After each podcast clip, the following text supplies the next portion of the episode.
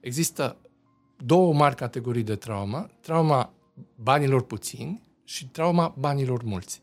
Microtraumele sunt din categoria mă trag dintr-o familie săracă, în mod sistematic, nu neapărat am suferit de foame, dar tot timpul mi s-a explicat, nu sunt posibilități. Deci preiau de la părinți această etichetă și atunci nivelul meu de așteptare față de mine în privința poziției sociale, în privința salariului, în privința uh, contactului cu ceilalți, este mult mai scăzut. Veniturile mele le percep a fi maxim duble față de părinți. Ce relații toxice poți dezvolta cu banii? O primă relație toxică este workaholismul. Deci să muncești prea mult pentru a obține bani. Polul opus este o altă boală a românilor.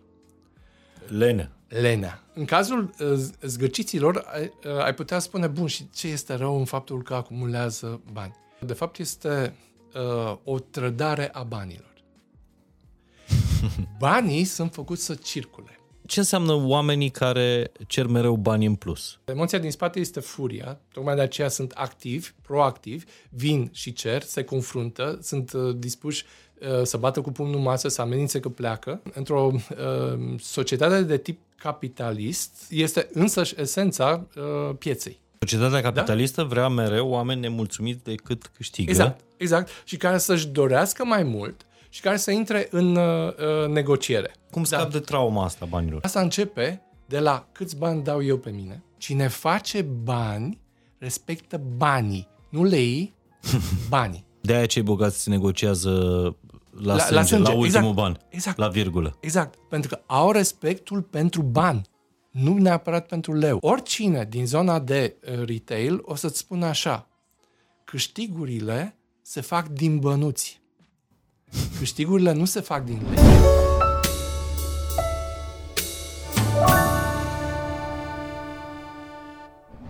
Salut, sunt Mihai Morar. Bine ai venit la Fain și Simplu.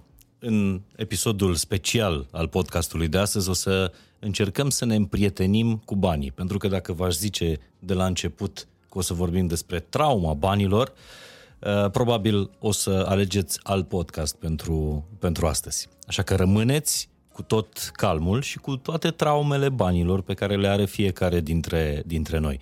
Pentru că asta susține invitatul meu uh, de astăzi, recunoscut drept psihologul banilor după zeci de ani deja de muncă alături de numeroși antreprenori, manageri, uh, dar și uh, oameni civili, ca să zic așa, ca mine și ca tine. Un om care încearcă să regleze uh, relația noastră, a fiecăruia cu banii, dar și a poporului român, care înțeleg că are trauma banilor foarte, foarte bine înscrisă în povestea națiunii. Doamnelor și domnilor, Daniel Bichiș este invitatul meu, unul dintre uh, primii oameni care au uh, făcut NLP training, de exemplu, în România, este coach, uh, are 5 școli de psihoterapie și în câteva zile uh, va scoate cartea Trauma banilor, o carte pe care o va lansa la bootcamp-ul intensiv. Eliberează-te de trauma banilor, care va avea loc în câteva zile, pe 24-25 iunie, la Institutul Național de Statistică București, în sala albastră. Încă mai sunt locuri, o să vă las link în descriere pentru înscrierea la bootcamp. Bine ai venit, Daniel, și îți mulțumesc tare mult! Mulțumesc pentru invitație, sunt onorat să fiu alături de tine. Nu cred că e vreun episod de podcast în istoria recentă a lui Fain și Simplu în care să-mi fi notat atât de multe întrebări. Tu spui că fiecare dintre noi are o traumă a banilor indiferent de unde venim, în povestea noastră e o traumă a banilor. Am avut contact cu oameni de toate condițiile, de la cei foarte săraci până la cei mai bogați, top 10 uh, bogați ai României. Și uh, fiecare are tipul său de uh, traumă. Uh, banii sunt, uh, de fapt, esența uh, relațiilor sociale, sunt cei care uh, cuantifică, care transformă în cifre ceea ce ne oferim uh, unii altora. Și imediat vor sări mulți la gâtul meu și vor spune, dar cu dragostea, dar cu voturile, dar cu orice altceva, cum stăm, Daniel? Și eu să spun, aveți dreptate. Într-adevăr, uh-huh. nu ați luat niciun buchet de flori, nu ați dat niciun, uh, nicio cutie de ciocolată, nu ați făcut niciodată cinste la restaurant, doar v-ați iubit, uh, ați trăit cu uh-huh. dragoste și uh, soare. Deci banii sunt, vrem, nu vrem, sunt o prezență în societate și atunci uh, ei, prin contactul uh, cu noi, se lovesc de o mare, mare problemă. Uh-huh. Și anume de faptul că în creierul nostru noi nu avem un organ care să prelucreze uh, deciziile de tip financiar. Și atunci ne raportăm la bani, efectiv, uh, ca și cum ar fi uh, elemente foarte simple, dar de care depinde supraviețuirea noastră. Deci elemente simple, uh, corelate cu cele mai uh, importante valori ale noastre. Uh-huh. Supraviețuire, dragoste, relație, poziție socială, putere, absolut toate uh, sunt corelate cu banii. Uh, depind într-un fel sau altul de, uh, de bani. Și oamenii, creierul, iarăși, este uh, obișnuit să gândească liniar, să gândească că 1 plus 1 face întotdeauna 2. Ei, uh, în zona banilor, 1 plus 1 uh, poate să facă 10 sau poate să facă 0 în funcție de uh, uh, context. Și un 1 nu este egal cu uh, alt 1. Uh-huh. Deci un leu nu este egal cu un euro. Un euro nu mai este egal cu un uh, dolar. Variază, sunt când mai mari, uh, când mai uh, mici. Și așa mai departe. Deci, uh, aritmetica simplă pe care o învățăm uh, uh la școală, în clasele 1, 2, 3, uh, ne ajută de bine de rău să uh, înțelegem cam uh, câți bani avem în portofel și uh, dacă ne ajung sau nu să cumpărăm ceea ce uh-huh. avem nevoie, dar nu ne ajută în niciun fel să ne gestionăm în mod autentic uh, uh banii. Și atunci, ca să punctez exact ce m-ai întrebat, există două mari categorii de traumă. Trauma banilor puțini și trauma banilor mulți. Îmi place. Dar uh, există și o categorie de oameni la mijloc, care n-au nici puțin, dar nici mulți. Au și ei traumele lor? Da, au și uh, ei traumele lor, pentru că uh, exact acum, în ultimii 3-4 ani, în România, clasa mijlocie, exact uh-huh. cei care uh, până acum erau relativ ok uh, cu banii, nu aveau nici mulți, nici puțini, uh-huh. uh, în special după uh, perioada de, de pandemie, au, uh, uh, se confruntă cu o sărăcire și se confruntă acum cu uh, dificultatea de a găsi modalități prin care să-și apere economiile de inflație. Investițiile sunt foarte riscante, uh, atât în zona acțiunilor în general, uh, cât mulți români s-au băgat în criptomonezi, cei din uh-huh. clasa uh, mijlocie. Uh, deci și în zona criptomonezilor, uh, toate uh, sunt oarecum în jos, sunt în ce se numește uh-huh. bear uh, market, în uh, uh, zona de scădere a uh-huh. valorii. Uh, iar uh, altceva decât uh, uh, aceste uh, instrumente încă nu a apărut. Aurul, care era monedă de uh, instrument financiar de uh, refugiu, uh, de data aceasta nu a mai funcționat. Și atunci, uh, vechile soluții pentru clasa mijlocie nu prea mai sunt. Rezultatul fiind, ceea ce uh, se constată în ultimele două, trei luni, a scăzut foarte mult consumul în uh, România și a scăzut tocmai pentru că clasa mijlocie a trecut de la produsele de marcă la produsele uh, ale sub, uh, marcă proprie uh-huh. a mhm. uh, supermarketurilor. Uh, adică banii s-au ieftinit? Nu mai au aceeași valoare exact. pe care o aveau un, acum un an, nu mai vorbim acum 2 ani sau acum uh, 10 ani. Exact. Și atunci cumva fiecare dintre, dintre noi ne trăim propria poveste cu, uh, cu banii. Exact. Uh, dar aș vrea să o luăm de la, de la început, da. Daniel. Ce înseamnă să ai, să, să ne imaginăm da. relația noastră cu banii ca orice altă relație pe care o avem de-a lungul vieții noastre? Ce înseamnă să ai o relație funcțională? Că asta își dorește toată lumea. Să am o relație funcțională acasă, armonioasă. Uh, ce înseamnă să ai o relație funcțională cu banii? Uh, după părerea mea, poate chiar mai mult decât relația de cuplu, uh-huh. cea mai intimă relație pe care o avem de-a lungul vieții este relația cu banii. Uh, și o să justific imediat uh, de ce. Dar ca să-ți răspund uh, direct la uh, uh-huh. întrebarea ce poate să însemne relație uh, uh, uh, armonioasă cu banii, înseamnă să fiu capabil să obțin bani, să fiu capabil să cheltui bani fără niciun fel de reținere sau uh, rușine sau uh, nevoie de a mă justifica, să fiu capabil să economisesc bani, deci să uh, îi țin aproape de uh, mine, să fiu capabil să îi investesc, adică să fiu capabil să-i pun pe ei înșiși să lucreze pentru ei, deci să se mulțească singuri și ceva ce în zona românească de-abia începe, să fiu capabil să împart bani. Opa!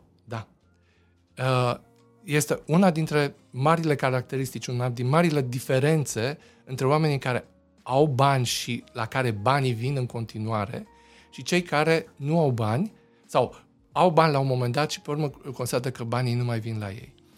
Uh, această cultură a dăruirii, a uh, tra- uh, transmiterii unei părți din uh, banii pe care îi primești către uh, activități uh, ale unor uh, ONG-uri, către uh, poftim, finanțarea unor cluburi uh, uh, sportive, uh-huh. către uh, uh, activitate de tip business angel, deci să susții pe alții să crească în domeniul uh, tău, fără să te intereseze Deci să te uiți și în jos, exact. nu doar în sus. Exact. Să crești în fiecare lună, și, în fiecare an. Și, și de fapt, să, să crești în grup. Că, de fapt, uh, România, uh, în momentul acesta, de asta suferă cel mai tare. Sunt câteva picuri, sunt câteva uh, uh, uh, culmi uh-huh. uh, de acumulare de uh, bogăție, dar încă nu au confluat, încă nu uh, uh, sunt unite între ele și nu produc uh, bogăție generală.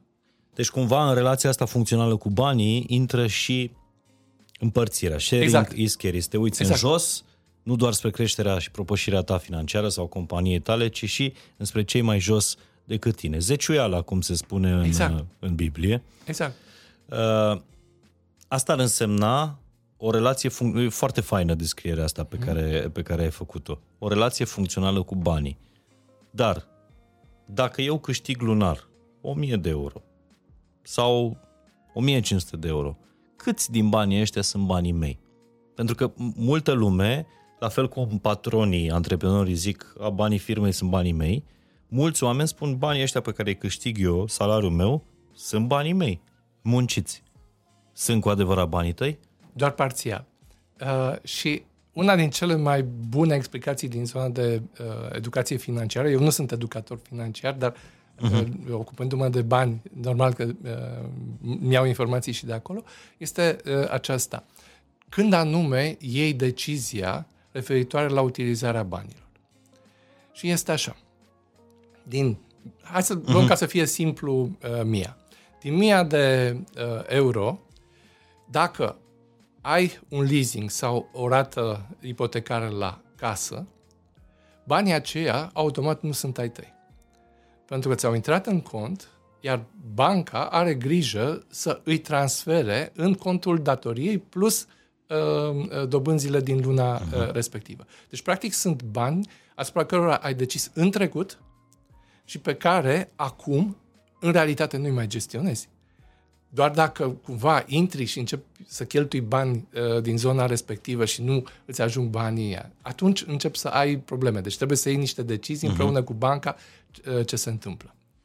Pe urmă, sunt banii pe care îi uh, economisești. Și foarte multe bănci, pentru a-i cultiva pe uh, uh, români, pentru a-i uh, ajuta să, să înceapă să economisească, au introdus un sistem de direct, uh, direct cum să spunem, uh, uh, Își extrag direct Da. din contul tău. Da. da, deci le dai un accept și în fiecare lună, automat, pentru viitorul tău, îți iau uh, uh, niște bani.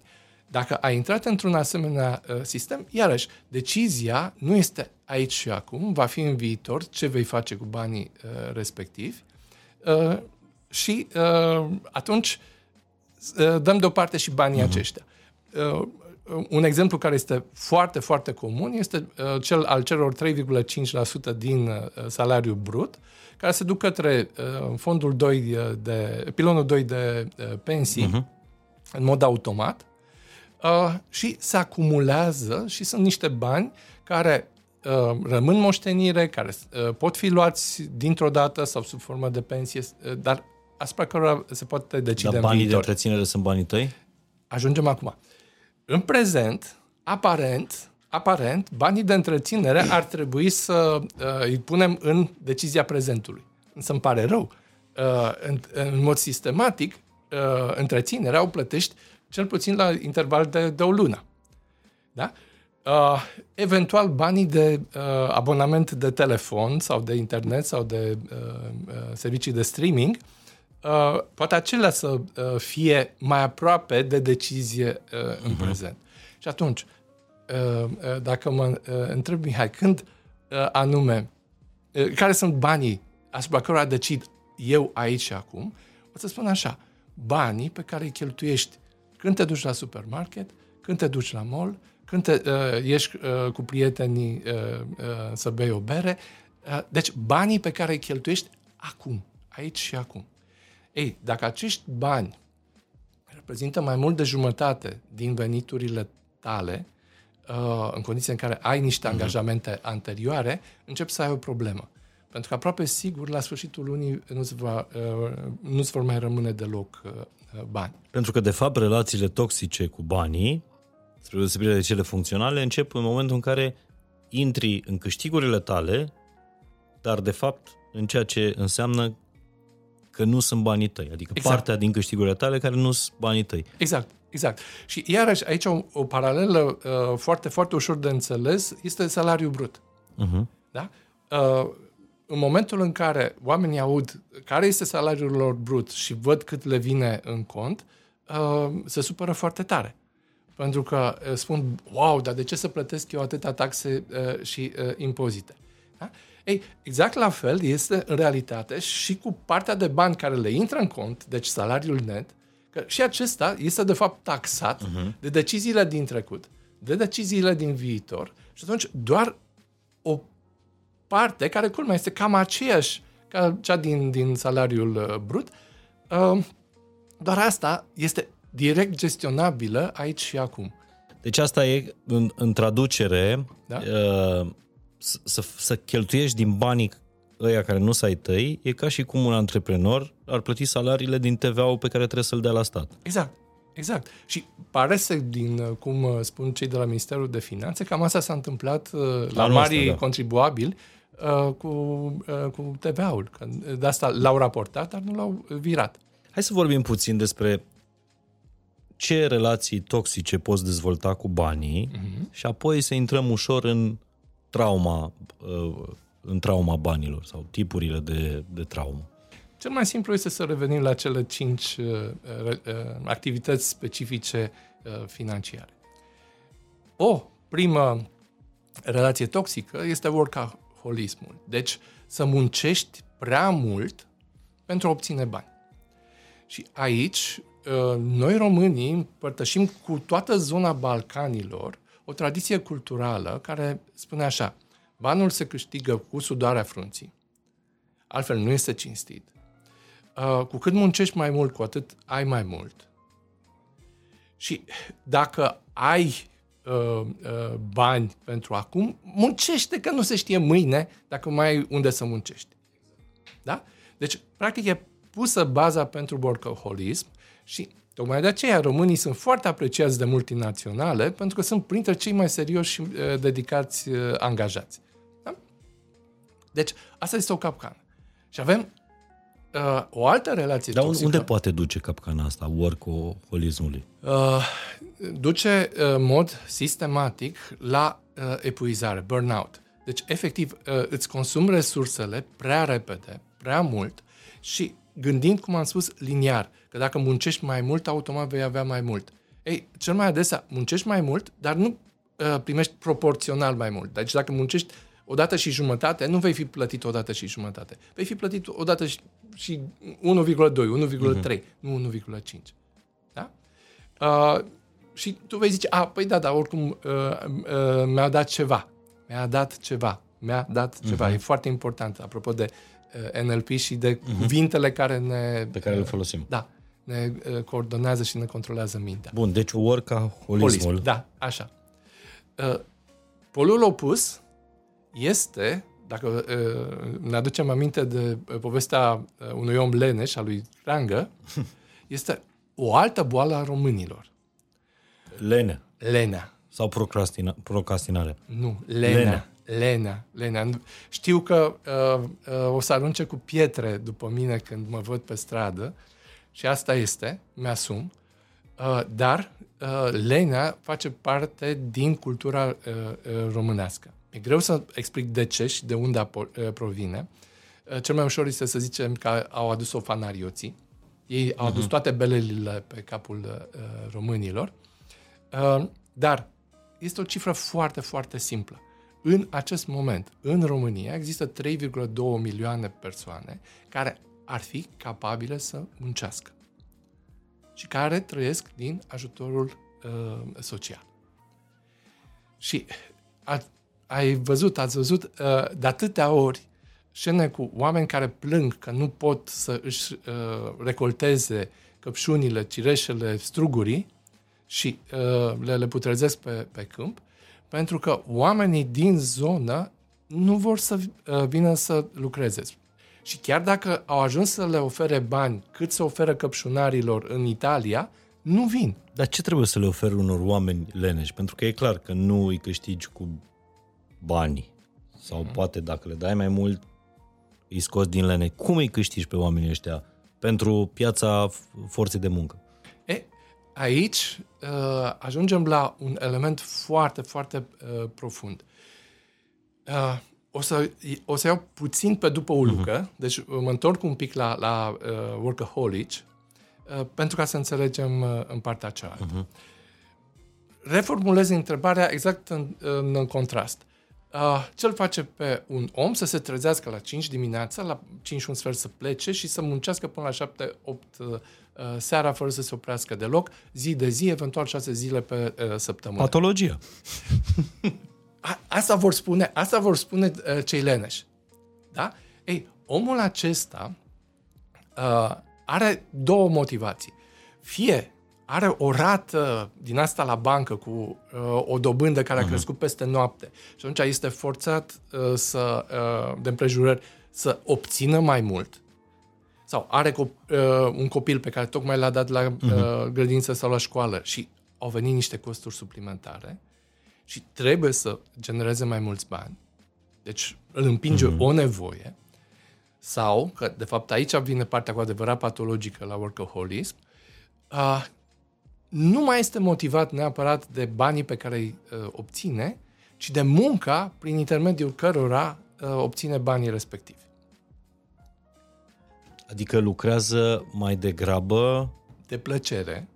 Sau, mă rog, de boală, de fapt, nu că nu e asta. Păi nu, dar în creier, în creier, munca în sine, activitatea în sine produce uh, uh-huh. uh, plăcere. Am înțeles. Și lenea nu-i tot patologică? Ba da.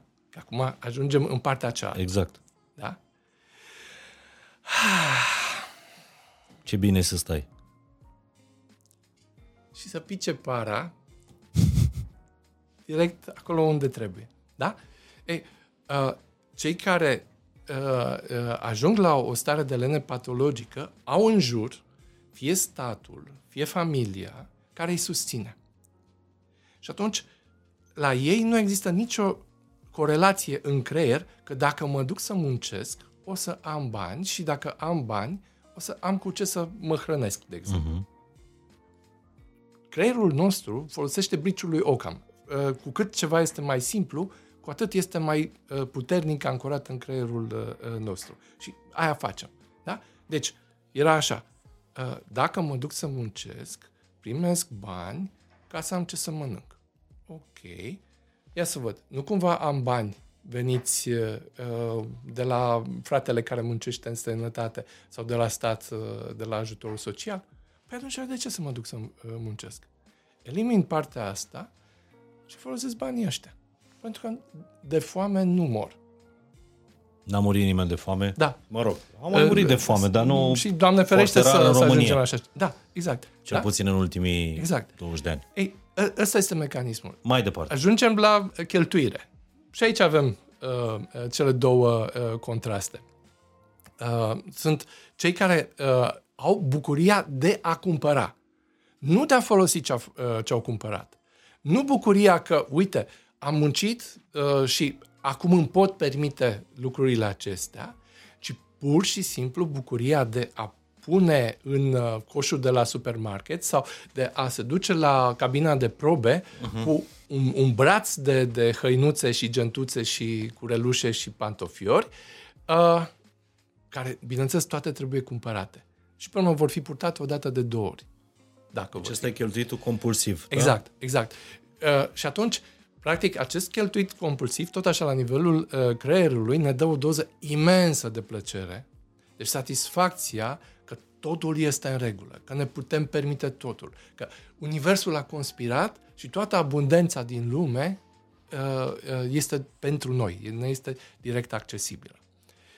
Uh, unii fac asta pe banii lor, alții fac bani, uh, asta pe banii părinților, uh-huh. partenerilor de, de viață uh, uh, și așa mai departe. Măcar câteva secunde din existența ta pe pământul ăsta poți să te comporți ca un milionar. Exact, exact, exact, exact.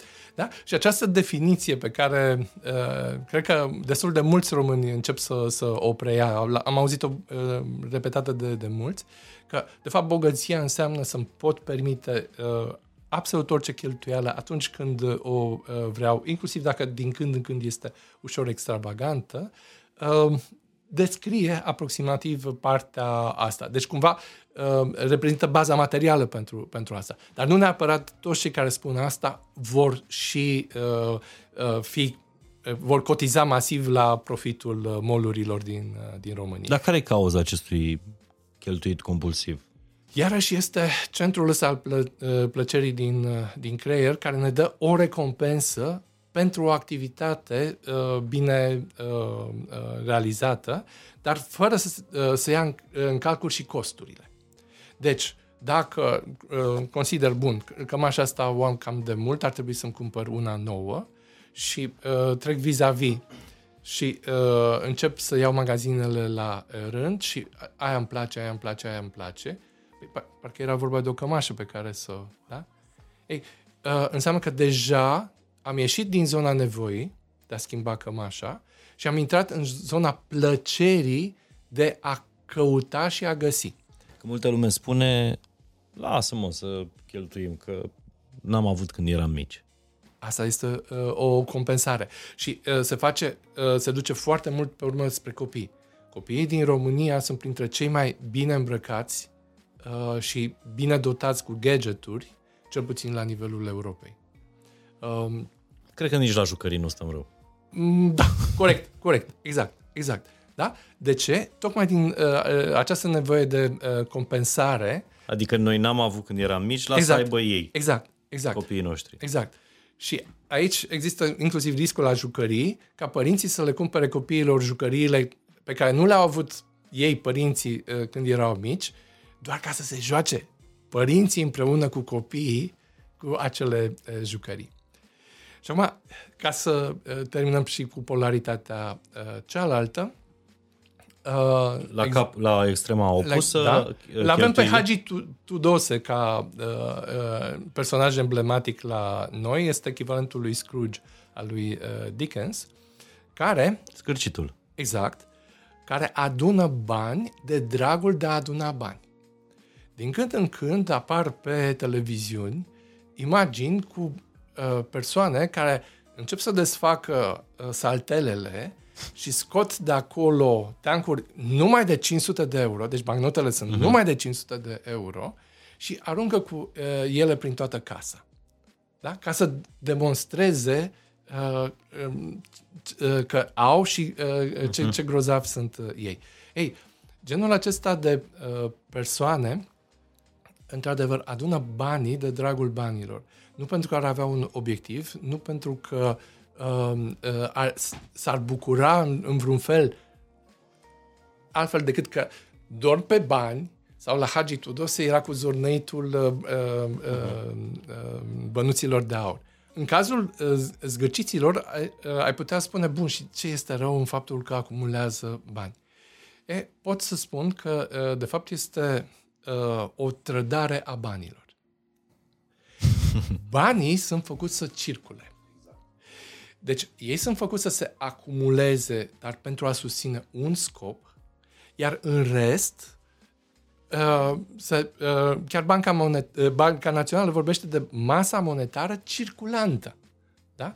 Deci, uh, banii sunt trimiși pe uh, uh, piață pentru ca uh, să susțină schimburile de produse și uh, servicii dintre oameni. E singurul lor rost de, de a exista. Dar e fundamental. Cineva mi-a explicat da? uh, foarte simplu că banii, noi, noi vedem, da? Da? Îi pipăim, zornăim, acum am mai nou uh, sunetul de care suntem dependenți când apăsăm de două ori tasta telefonului și face ca, știi, Cing! îți arată bifa Da? pe, Da? pe ecran. Uite că mi s-a deschis cardul. Aveți un POS? Ca să... Bun. Uh, revenind la, la idee. Cineva Da. mi-a explicat foarte simplu. Gândește-te la bani ca la energie. Uh-huh. Energia nu... Ok, o stochezi, dar la un moment dat ea trebuie să, să circule. Ea nu poate să fie înmagazinată. Exact. Uh, Deci cumva zgârcenia, la fel ca și uh, cheltuirea compulsivă, uh, e un păcat. Adică tu practic te joci cu energia banilor și energia aia se întoarce împotriva ta. Exact. Și acum, uh, zeul grec, care uh, era patronul negustorilor, deci a celor care Mhm. făceau să se învârtă uh, banii, dar și al hoților, tocmai de aceea este și al hoților. Pentru că dacă negustorii nu te uh, conving să pui banii în mișcare și ai ajuns să aduni prea mult, hoții au pont, vin peste tine, Doamne ferește, da? Umblă uh, sub saltea, umblă în spatele uh, sertarului, umblă pe unde mai știu ei că se ascund Deci banii. există și un zeu al hoților. da, care echilibrează- Da, care, este, care este Mercur, care este uh-huh. chiar uh, cel uh, care gestionează și banii, și uh, negustorii, uh, și, uh, și hoții. Da, Bun, încă în discuție suntem... Uh, la a doua. Suntem în discuția timpurie, pentru că Da. astea sunt doar semne ale traumelor banilor. Uh, o să intrăm imediat și în, și în traumele care le generează. Da. A treia. A treia, a treia ar fi uh, partea de uh, economisire.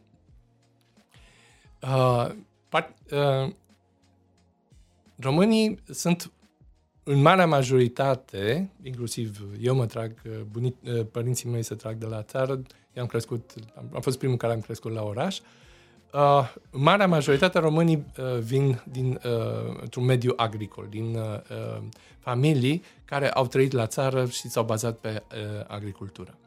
Și agricultura spune așa, sădești primăvara, cultivi, deci îngrijești pe timpul verii, recoltezi toamna ca să ai ce mânca iarna.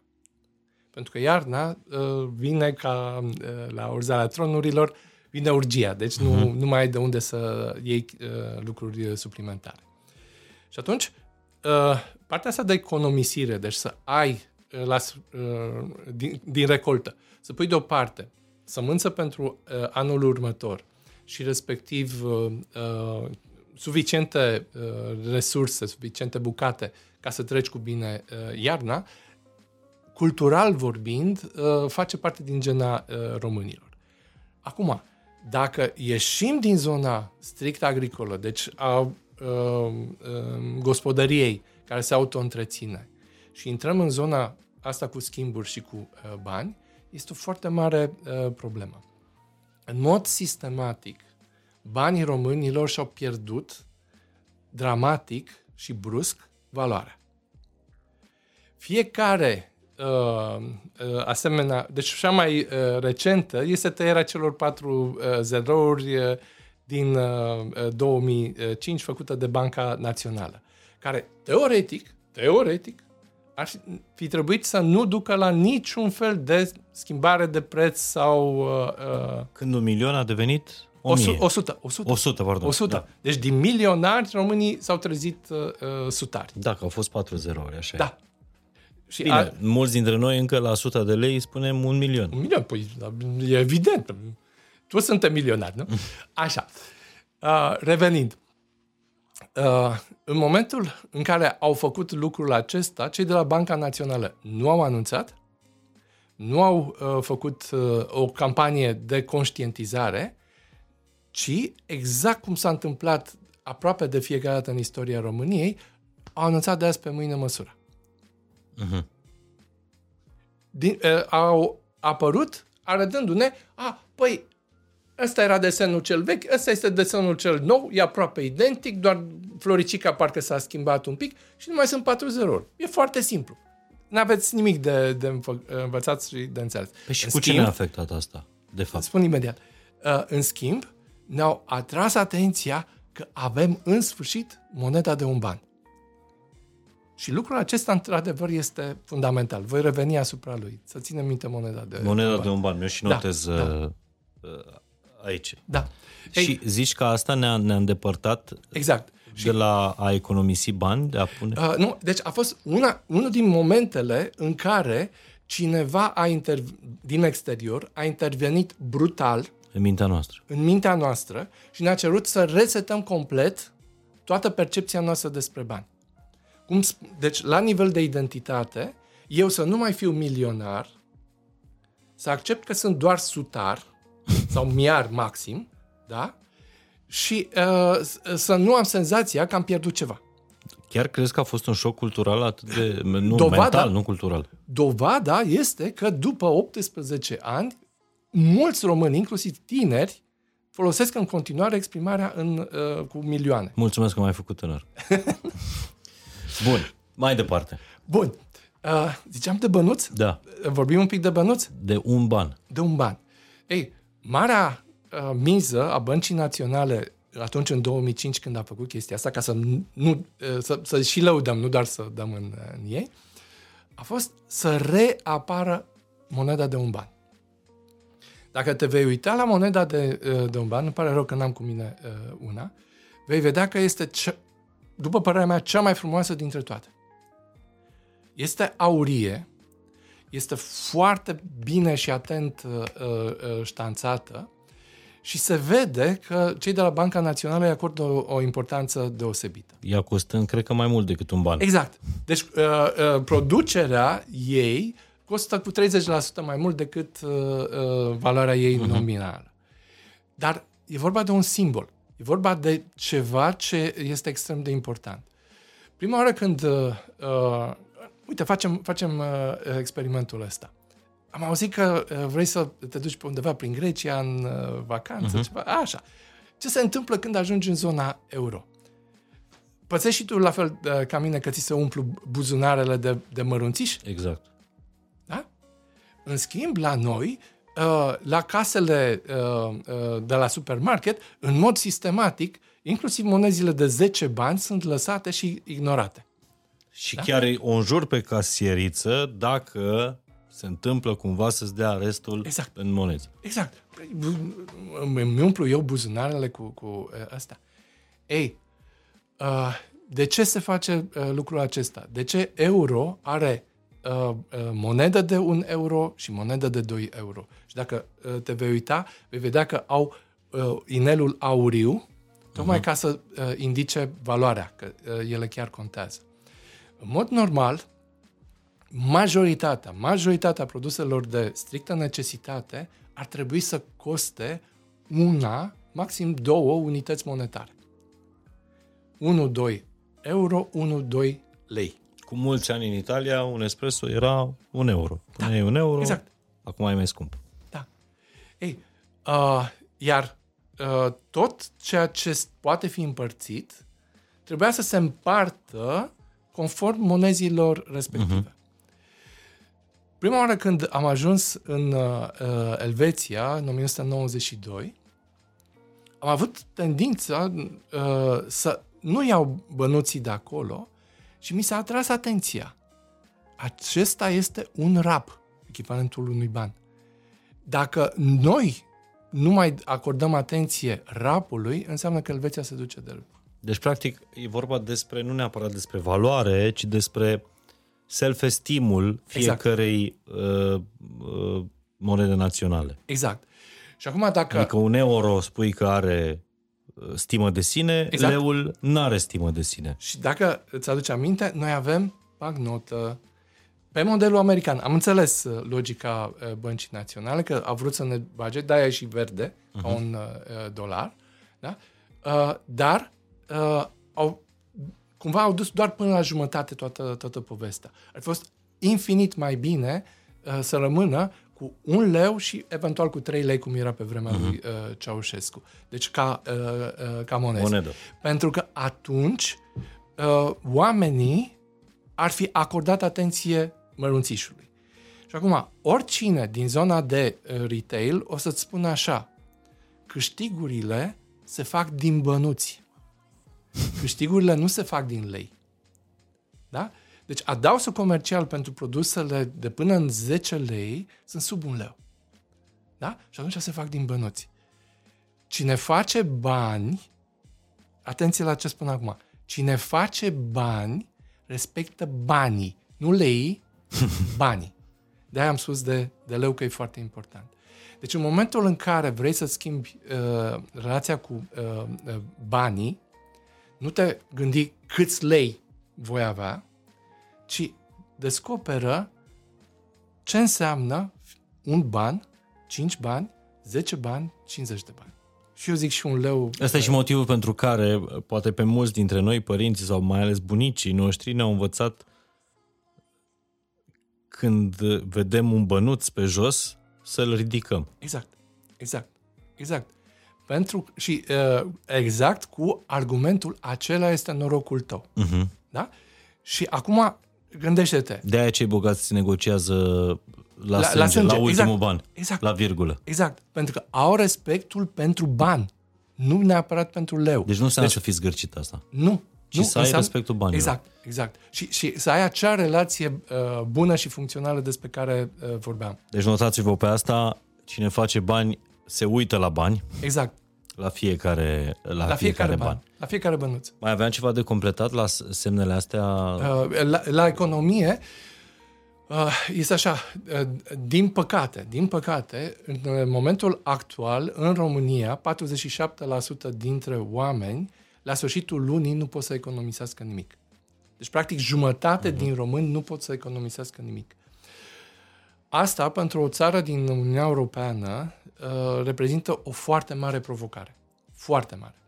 Pentru că, de fapt, Uniunea Europeană este un club al celor care au uh, știut să construiască avuție, nu bogăție, ci avuție de la o generație la alta.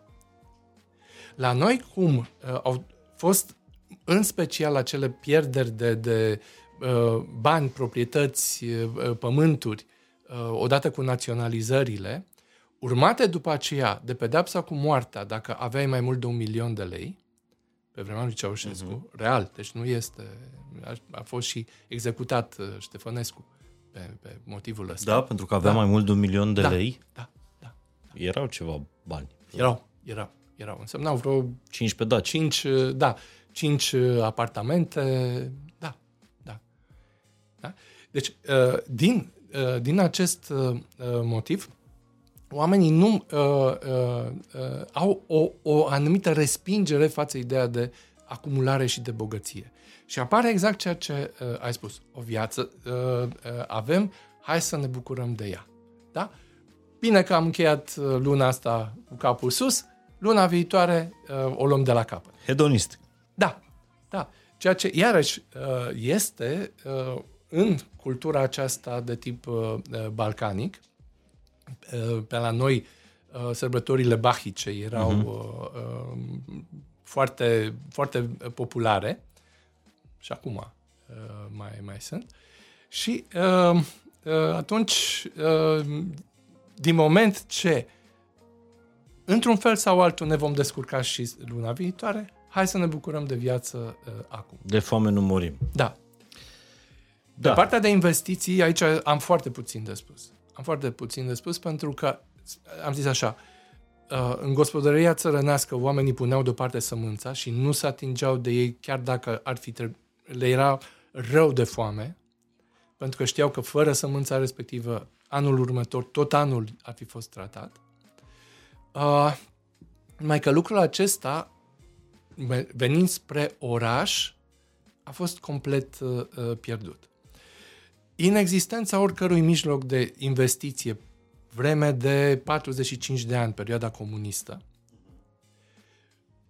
singura chestie care eventual ar fi putut semăna era asigurarea de viață cu uh, trageri uh, ca la loto, care dădea niște uh, bănuți.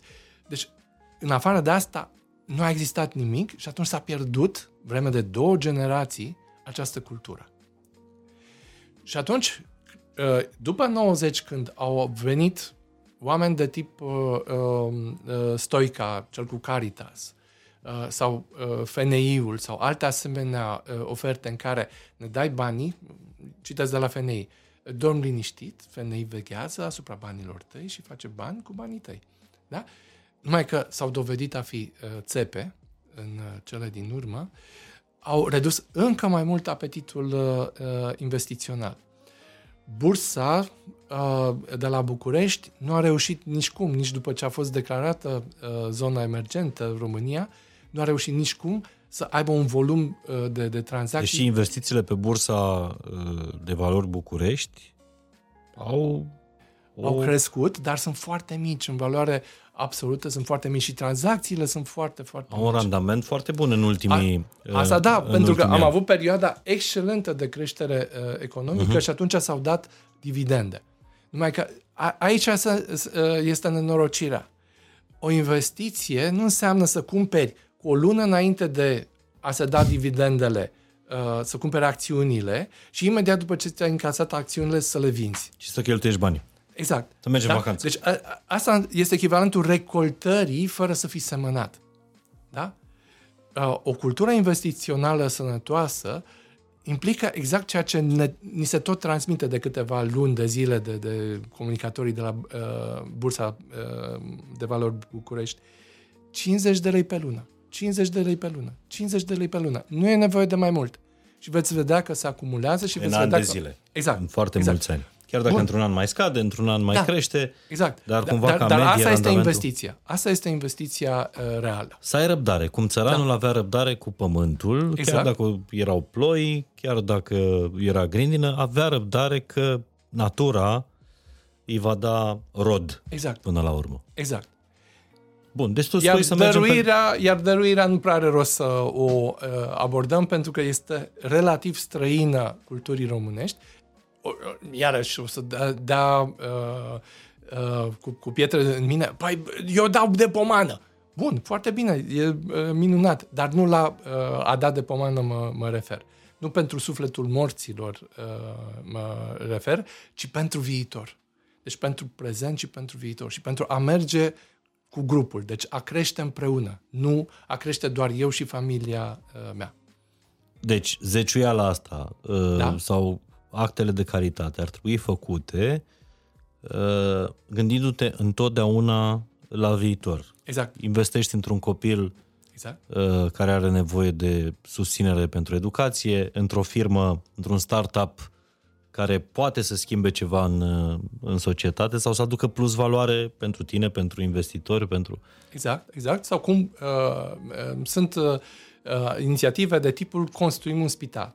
Da? Uh-huh. Deci când este un proiect foarte concret, care uh, este și transparent, uh-huh. deci poți să și urmărești ce se întâmplă cu banii uh, respectivi.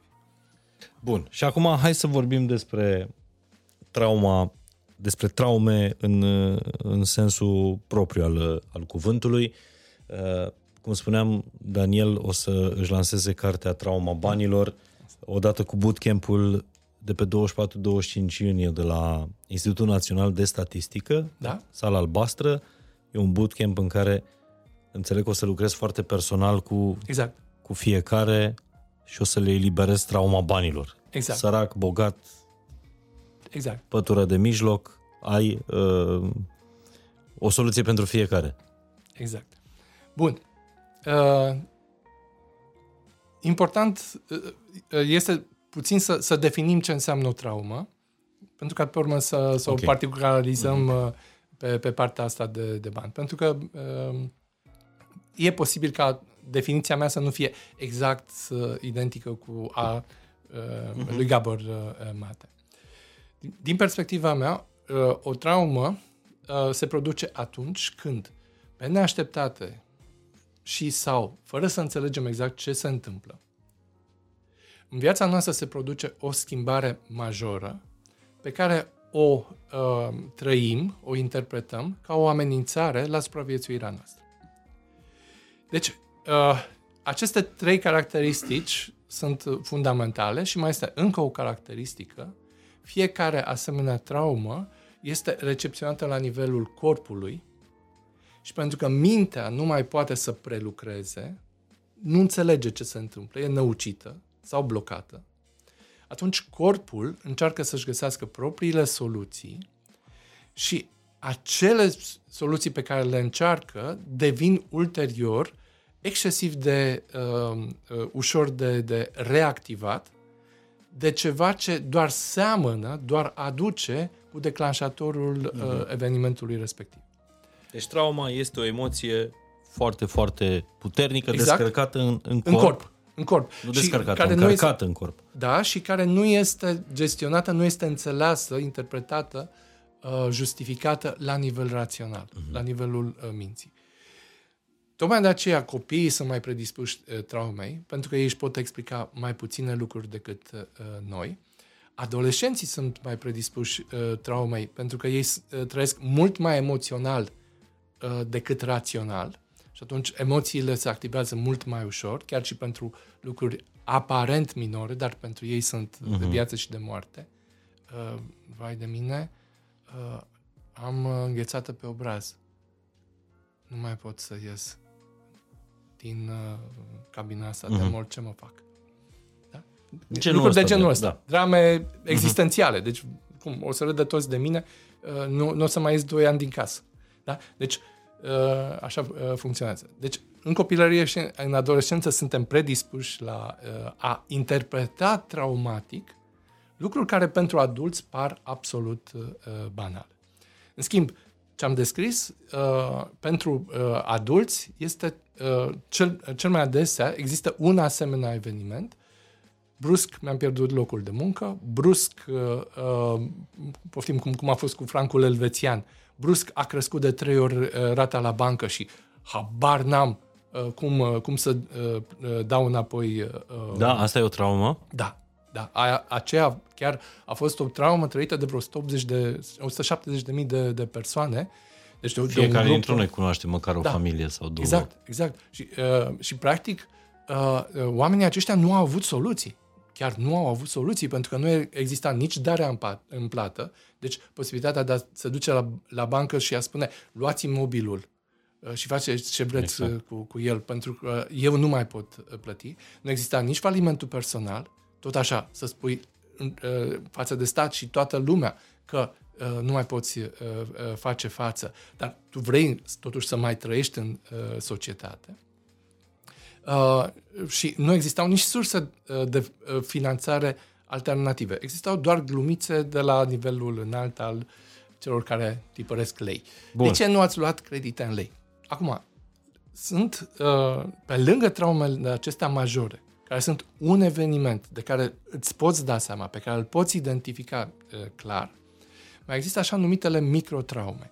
Și în zona traumelor banilor, microtraumele sunt mult mai frecvente și mult mai importante mhm. decât uh, uh, acestea. Deci, a, a, macrotraumele sunt trăite de obicei la nivel de uh, societate, la nivel de generație, la nivel de familie, deci sunt evenimente mari. Microtraumele, în schimb, sunt din uh, categoria uh, mă trag dintr-o familie săracă, în mod sistematic, nu neapărat am suferit de foame, dar uh, în toată copilăria mea am avut doar două jucării și nu m-am dus în nicio tabără. Uh-huh. Și tot timpul mi s-a explicat, nu sunt posibilități. Asta e exprima, expresia uh, uh, românilor nu sunt uh, posibilități. Adică părinții tăi au avut mereu stresul ăsta al, bani, exact. al zilei exact. de mâine. Exact.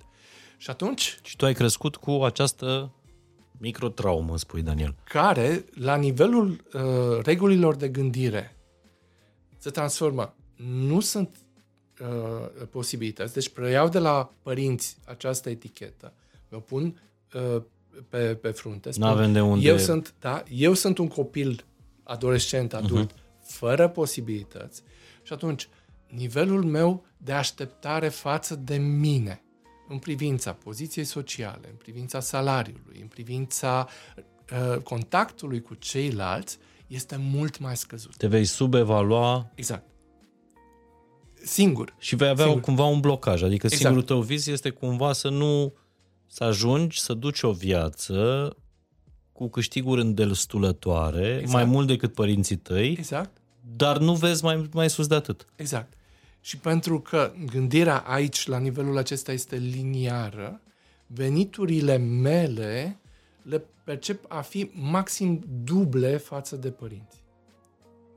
Și este o dinamică foarte interesantă. Am văzut-o în multe familii în care părinții, chiar dacă spun că fac totul pentru copii și se bucură de binele copiilor, dacă copilul ajunge să uh, aibă venituri cu un ordin de mărime mai mare, deci în loc de dublu să fie de 10 ori mai mult, deja nu se mai simt confortabil în relația cu copilul. Incredibil. Da, Serios.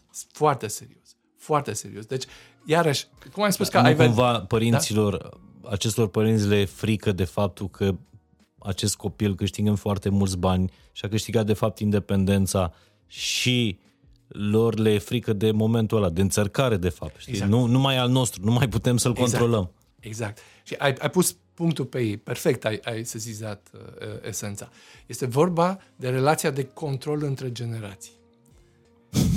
în România, și asta o, o avem, de exemplu, în comun și cu Italia, uh, familia susține tinerii adulți până la 30, 35, chiar 40 de ani. Mult mai mult decât uh, uh, în alte părți ale Europei, cel Chiar puțin. dacă nu trăiești până la 40 de ani pe banii părinților, tot îți mai dă Exact. mama, tata ceva. Exact. Ia și tu să ai uh, de un succes. Scoți și tu o fată la Cum au uh, sunat mall ai sau mei când au vândut apartamentul Așa? uh, copilăriei noastre. Da? și uh, mi-au zis hai să facem o videoconferință cu tine și cu sora, mea, sora ta, sora mea e în, în America, să vedem cum împărțim banii ăștia între voi. Da. Și zic, mamă, dar nu am nevoie, adică e ok, l-ați vândut, a fost decizia voastră, sunt banii voștri, nu? Da. Da. da. Dar Numai nu, că, nu i-am plătit ratele la apartamentul ăla. exact. Numai că pentru părinți uh, și uh, poate o să ajungem uh, să, să vorbim și despre povestea asta, ceea ce s-a întâmplat a fost următorul lucru. Și îți mulțumesc pentru exemplul pe care l-ai dat. S-au trezit deodată cu mulți bani, mai mulți decât sunt obișnuiți să uh, gestioneze în mod obișnuit și care nu erau legați nici de trecut. Bun, erau recuperarea uh, ratelor plătite uh-huh. în trecut, dar au venit dintr-o dată, pentru care nu aveau niciun proiect de viitor și de asta vi-au oferit că poate aveți voi proiecte de vi- viitor și să luați banii și să vă bucurați de ei, să, să-i faceți să producă pentru voi. De ce? Pentru că, a, dacă rămân aici, s-ar putea să-i cheltuim. și să nu știm unde s-au dus banii. Nu e cazul al urmei. De acord, de acord. A, am zis Da. A. Am zis A, da? Sau B, Sau B. Știu vecinii că au vândut un apartament. Dacă dau pont și vin hoții și ne iau bani. oricum banii nu sunt în casă. Ok. Ce? Banca E adevărat, Cum au se pot făcut întâmpla multe, niște neprevăzute. dă, dă faliment. Uh-huh. Da? Deci sunt uh, lucruri de genul ăsta. Deci oamenii nu se simt confortabili când uh, brusc au parte de foarte mulți bani. Și majoritatea încearcă să scape cât pot de repede de ei. Și există statistici făcute în toată lumea, în toată lumea, că mai mult de 90% dintre cei care câștigă marile câștiguri la loto, după un an de zile, nu mai au aproape nimic. Pentru că vor să scape repede. Exact, E exact. un stres Și- foarte și- mare să ai exact. atâta acumulare Exact, financiară. exact. Și uh, uh, metafora pe care o folosesc eu este că banii când sunt mulți sunt asemănători cu un dragon. Un dragon pe spatele căruia te poți urca dacă dragonul te, te acceptă. Ați văzut asta în uh, toate, uh-huh. toate filmele cu dragoni. Sau dacă nu te ard. Da? Te scuipă cu flăcări. Exact. Și atunci, mai bine scap de dragon, să se ducă să-i scuipe pe alții cu, uh, cu uh, flăcări și să te lase pe tine în pace. Pentru că tu trăiești foarte bine cu ce ai și cât ai. Da? E o așa numită zonă de confort financiar. Și, uite, una dintre traume este exact asta. Să-ți vină pe cap o moștenire sau niște bani de nicăieri și să nu știi ce să faci ne cu ei. câștigați. Exact. Cumva. Deci, ne... și, și gândești și, și în felul ăsta. Eu nu-i merit, eu Nemeritați, n-am de muncit, fapt, da. da. eu nu-i merit, eu n-am muncit pentru ei, uh, nu, nu sunt banii mei, n-am ce să fac cu ei. Dă-mi adresa unui ONG și îi uh, donez acolo, sau unei mănăstiri și îi donez acolo. Ceea ce fac foarte, Foarte mulți, mulți. oameni. Exact, exact, exact, exact. Da? În timp ce, uh, exact pe exemplu pe care l-ai dat, înțelepciunea familiilor, că mă trag din două familii, mama și tata, da? Dar amândouă aveau exact aceeași în- înțelepciune. Uh, întotdeauna când ai vândut un imobil, casă sau teren, cumpără al, alt imobil. Îți păstrezi și ție niște bani ca să te bucuri de ei, dar mereu uh, uh, bagă în ceva din aceeași categorie. Da? Exact în, în uh, ideea de a nu lăsa banii să se, uh, să se se risipească. ducă. Da, da, da. Bun. Asta e, uh, hai, dacă, dacă mai Da? e de vorbit, că ai spus că t- Așa. traumele vin ori din sărăcie, ori din, uh, Mulți bani. din mulți bani. Da. Uh, despre sărăcie și cum trauma asta a Așa. sărăciei pe care ai văzut-o, în- nu neapărat a sărăciei, pentru că cunosc uh, familii cu venituri destul de serioase, dar care sunt mereu datoare. Copiii cresc în atmosfera asta, Da? bă, cine face mâine, adică tensiunile alea dintre soț și soție, clar, Da. sunt simțite, resimțite de copii. Deci nu neapărat trauma asta, a nechivernisirii uh, uh, banilor. Cum îi afectează pe, pe copii? Bun. Uh, pot să termin întâi răspunsul la Te rog, uh, iartă-mă, anterioara? da, nu, da. nu, nu, e- e- și revin, uh-huh. revin pentru că întrebarea este excelentă uh-huh. și uh, o putem dezvolta foarte, foarte bine. Dar era așa, deci am uh, spus prima variantă, cea în care îmi pun eticheta și practic mă limitez la maxim dublul uh, veniturilor părinților mei, tocmai ca să nu îmi pierd contactul cu ei. Dar mai este încă o, o variantă. Dacă am un talent, fie că este sportiv, fie că este artistic, fie că este o inteligență ieșită din uh, comun, societatea mă va descoperi și mă va scoate din mediul părinților și mă va ajuta să cresc.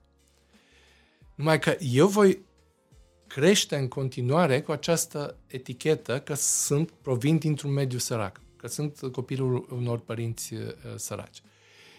Și atunci, majoritatea celor care sunt în această situație ajung să fie workaholici.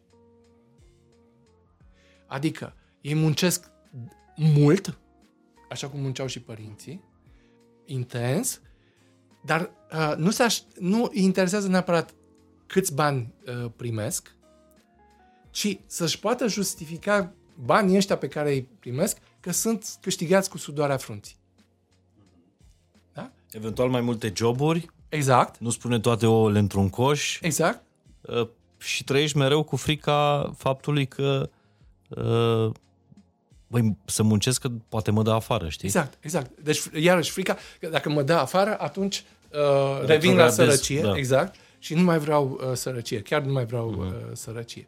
Și uh, în NLP spunem că obiectivele astea de evitare, deci când vrem să nu se întâmple ceva, sunt cele mai slabe obiective dintre toate, pentru că aproape sigur de ce ți-e frică nu scapi. Deci îți propui să eviți sărăcia și exact acolo uh, ajungi. Îți, eviți, uh, îți propui să eviți cheltuielile excesive și exact asta faci. Da? Lucruri de genul ăsta. Dar Pentru cum că- faci mental uh, switch-ul ăsta de la mentalitatea asta, ok, nu vreau să zic de sărac, de grija zilei de mâine, Da? chiar dacă tu câștigi bani, Da? astfel încât rațional nu ai grija zilei de mâine, Da? Sau nu ar trebui să ai grija zilei de mâine, cum faci switch-ul ăsta de la mentalitatea asta la mentalitatea de bă, e ok și dacă mă dă afară de la muncă, găsesc alt job pentru că sunt bun. Am stimă de sine. Ai zis, da? Am stimă de sine. Deci, uh, sunt câteva elemente Adică care, de cum, fapt, cum scapi trebuie... de, trau, cum scap Da. de trauma asta banilor? Uh, uh, sunt mai multe elemente care, de fapt, trebuie să concure. O să pre- uh, preiau de la tine uh, ideea de stimă de sine. Eu redefinesc stima de sine drept conștiința valorii personale. Și asta începe de la câți bani dau eu pe mine. Și dacă ne uităm că, de exemplu, pentru dezvoltare personală, românii dau 17 lei pe an, asta ne spune foarte multe. Da? Asta ce înseamnă? Că își cumpără o carte? O carte, maxim o Nici carte, dar nici o nu e. carte nu este, da. Deci trauma banilor... Mai puneți niște bani da. ca să cumpărați cartea lui Daniel Da. da. Bichiș. Da. Așa. Uh, deci, de-abia din momentul în care eu sunt conștient de valoarea mea pentru mine, pot să încep să construiesc uh, conștiința valorii mele pentru ceilalți. Și după aceea să pot să o pun în bani. Mhm.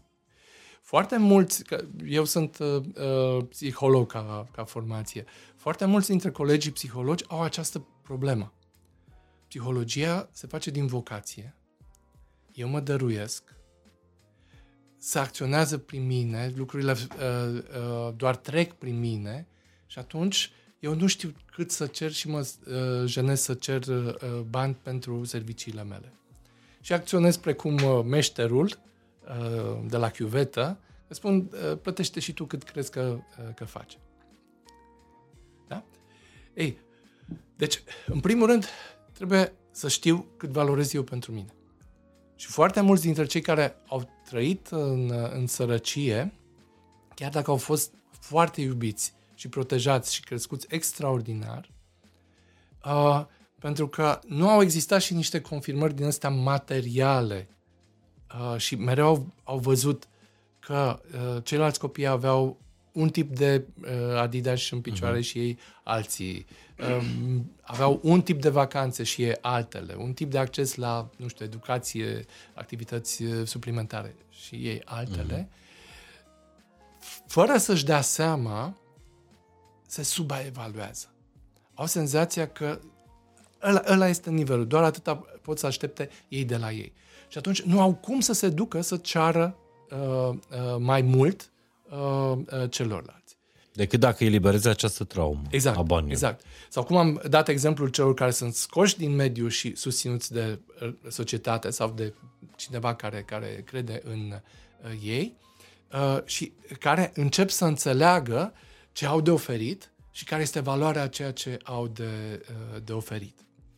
Și asta, uh, poftim, uh, uh, YouTube, uh, uh, TikTok au, uh, sunt extraordinare din a, uh, Spotify sunt uh, extraordinare din acest punct de uh, vedere pentru că au găsit modalitatea de a monetiza, de a transforma în valoare, inclusiv monetară, uh, ceea ce oamenii dăruiesc. Da? Uh, și lucrul uh, ăsta, după părerea mea, în 10-15 ani va duce la o, o revoluție, la o schimbare totală a relației uh, oamenilor cu, cu banii și cu uh, valoarea. Acum, să revenim la chivernisire. Deci, la cei care uh, uh, cresc în familii care sunt obișnuite să trăiască uh, pe împrumut. Iar mă întorc la societatea uh, de tip agricol, agrar, uh, uh, din, din care provenim, pentru că de acolo sunt foarte multe uh, obișnuințe de, de gândire și de acțiune. Acolo erai om la casa ta, deci împlinit, echilibrat, uh, uh, absolut uh, ok, în momentul în care nu aveai de ce să te duci să ceri nici măcar un cui sau uh, un pic de sare uh-huh. de la vecini. Ba chiar uh, și-au și creat o întreagă uh, mitologie despre furatul manei, că dacă vine cineva să-ți ceară făină sau mălai sau lapte sau uh, oțet sau ulei uh, și tu îi dai, vei vedea că nu, uh, că nu o să mai ai. Uh-huh. Că din momentul acela ți se schimbă norocul. Bun. Dacă această mitologie s-a creat, ne aducem aminte de, de Leneș, da? Uh, unii au zis, bun, Eu, eu mă duc să iau cu împrumut, dar cine zice că trebuie să dau și înapoi? și atunci, într-o zi se duceau la unii, în altă zi la alții, în altă zi la alții, își trimiteau copilul, își trimiteau soțul, deci ca să fie o mică uh, variație, dar de bine de rău, exact cum ai spus tu, să încropească ce au nevoie uh-huh. în mhm. momentul respectiv. Transferând povestea asta uh, la oraș, n-a mai funcționat la fel de bine. Pentru că uh, în oraș fiecare familie este închisă în apartamentul său și doar din când în când uh, socializează. Și puține mai sunt uh, situațiile în care chiar te poți duce la uh, un vecin să-i ceri uh, uh, făină, mălai, uh, uh, niște bani sau lucruri de genul ăsta. Dar a venit altceva. Au venit IFN-urile. Instituțiile financiare non-bancare. Adică alea care îți dau un prumut doar cu buletinul, nu? Exact, exact, exact. Chiar online, cele exact, mai multe. Exact, cu verificări minime și aparent cu niște costuri relativ uh, simple. Ei, mulți dintre cei care aveau această mentalitate au zis, wow, era eu pe pământ. Ne umplem casa, ne umplem frigiderul uh, uh, și uh, pe urmă ne, uh, ne facem cam uitat, după modelul vechi de, uh-huh. de la țară. Da? Numai că, ce se întâmplă? IFN-urile au și recuperatori. Normal. Păi, pentru că nu sunt societăți de binefacere, nu sunt statul român să dea ajutoare, de, uh, ajutoare sociale.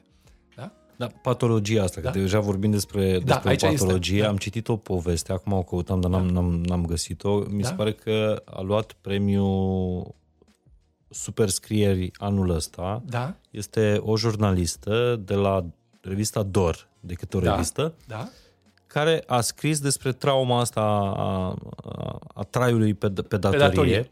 Da. pentru că asta a văzut la părinți toată viața. Da. Uh, familia ei, practic, toată viața s-a, s-a luptat cu banii, au pierdut apartamente, s-au mutat într-un cămin de nefamiliști și cum se reflectă toată trauma asta a, a vieții, a copilăriei ei, în viața ei, când a devenit angajat. Uh-huh. Practic a repetat aceleași greșeli ale părinților, inclusiv aceste împrumuturi uh, de la IFN-uri. Exact. De ce uh, se întâmplă povestea asta? Practic, până la șase ani, noi suntem ca niște bureți care absorbim, absorbim de la uh, familie, în primul rând de la părinți, uh-huh. tot ce înseamnă uh, viață socială, reguli de viață socială. Și, practic, preluăm și ulterior continuăm, dacă nu schimbăm în adolescență, acele obiceiuri că este vorba de relația de cuplu, că este vorba de relații profesionale, că este vorba de uh, relația cu prietenii sau, uh, sau relația cu banii, toate sunt de fapt preluate de la uh, părinți. Și e unul din motivele pentru care uh, și, și la bootcamp vom analiza uh, inclusiv acest uh, aspect, pentru că uh, explică și influențează foarte mult din ce se întâmplă cu, cu oamenii. Ei, acum revenind. Uh, exemplul uh, automat uh, mi-a adus aminte de, de o practică. Deci, unul din mecanismele de supraviețuire în perioada aceea cu inflație 100 și la sută, deci în anii 90, uh, a fost să cumperi pe caiet. Și a funcționat probabil în 60% din localitățile uh, din, uh, din România. Un, unele mai există încă și acum, și acum caietul. Da, exact. Da? Ce, ce însemna uh, caietul? un credit, uh, practic fără dobândă. Direct la vânzător. Exact. Uh, care, uh, uh, având încredere în persoana respectivă că, într-un fel sau altul, la un moment dat va avea niște venituri, îi susține nevoile o perioadă cel uh, puțin, dar în momentul în care vin banii, cei care uh, sunt cu adevărat uh, uh ok, asta fac întâi își plătesc uh, datoriile și după aceea văd cu ce mai uh, rămân. Dar îți aduce aminte, ziceam, de acele uh, uh, decizii luate în trecut, care diminuează masiv banii pe care îi ai acum și dacă sunt prea mulți aici, îți rămân prea puțini și va trebui să recurgi la aceeași soluție. Și de fapt, uh, uh, asta, asta se, se întâmplă. Și aici, uh, uh, uite, trăim chiar, chiar acum uh, povestea cu, cu greva uh, profesorilor. Uh, și uh, cu această aparentă dificultate a clasei politice de a înțelege de ce li se cere o reparație de un asemenea nivel, deci să li se dea dintr-o dată atât de mulți bani uh, profesorilor și de ce nu mai au răbdare sau nu mai au uh, încredere. Uh-huh. Ei, este ceva absolut similar. Statul român față de profesori a rămas dator la fiecare nouă uh, reajustare a salariilor. A crescut salariul medicilor, chiar exact. și ale uh, actorilor, dacă exact, mă ții minte. Exact, exact. Profesorii au rămas cumva la urmă. Întotdeauna. Da? Și atunci, practic, uh, s-au, s-au acumulat niște discrepanțe care sunt atât de mari, încât statul român acum a trăit pe datorie în relația cu profesorii și profesorii au venit prin marșurile uh, uh, uh-huh. din ultima vreme, au venit să-și ceară datoria înapoi. Da? Deci este exact același lucru. Ei, când oamenii văd că și statul funcționează tot așa, spun, a, păi este foarte, foarte clar. Nu, nu e nicio problemă să trăiești pe datorie. Statul român se împrumută exact. mereu de pe piața externă. Exact. Ni se spune, numai anul acesta statul român va plăti 32 de miliarde de euro pe dobânzi. E noaptea minții. E noaptea minții. Deci, uh, vremea lui Ceaușescu, uh, împrumutul cu totul uh, a fost de 3 miliarde de, de, de dolari. Ala, pentru care am da. muncit 10 ani ca exact. să îl plătească. Exact. Bun, dar... Și care a transformat România. Nu sunt fan deci de Ceaușescu, trauma. dar trebuie să recunosc uh, lucrul ăsta. Trauma asta a datoriei, practic, e o tra- traumă colectivă a exact. poporului. Exact. Și acum, ce pot să spun este că, așa cum România uh, de-abia acum a ajuns la jumătate din PIB datorie, la fel și uh, românii nu au nici pe departe gradul de îndatorare pe care l-au, de exemplu, americanii. Încă stăm bine. Încă stăm bine. E, în America, și practic de acolo, uh, ca de obicei, va face explozie toată, inclusiv bula asta la un moment dat și atunci nu știu exact ce se va întâmpla. În America, datoria uh, medie a uh, unei, uh, unei uh, gospodării a ajuns să fie mai mare decât venitul pe 2 ani. Deci să fie mai mare de 100 de mii uh-huh. de venitul mediu pe, pe 2 ani. Mai mare de 100 de mii de uh, dolari. Asta nu deci, vorbim de rate la bancă neapărat. Uh, ba da, deci la ei, la ei ex, uh, se dau foarte ușor uh, uh, cărțile de credit. Da. Și chiar uh, ești îndemnat. Deci la noi sunt IFN-urile, la ei sunt cei cu uh, uh, cărțile de, uh-huh. de credit carduri. Exact. Da? Și atunci uh, ei sunt stimulați să consume exact pe ideea că America, toată creșterea Americii se bazează pe consum. Și uh, lucrurile stau cam așa. Din 1972, când Nixon a desprins uh, dolarul de garanția în aur, ceea ce s-a, și modelul acesta pe urmă a fost preluat de toate uh-huh. băncile uh, naționale, ceea ce s-a întâmplat este că banca centrală poate tipări oricât de mulți bani, fără să mai fie obligată în niciun fel să țină o limită în raport cu o anumită garanție. Și o să-ți spun acum the dirty secret.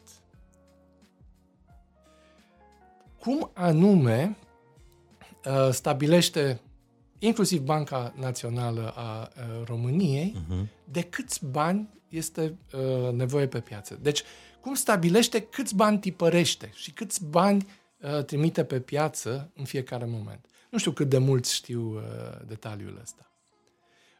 Marele secret este că Banca Națională dă mai departe băncilor atâția bani cât, cât băncile spun că pot să dea sub formă de credit. Uh-huh. Deci Banca Națională finanțează creditul. Banca Națională, deci banii sunt puși pe piață nu pentru neapărat schimburile acestea, cum ziceam mai simplist înainte, ci pentru a trăi pe datorie.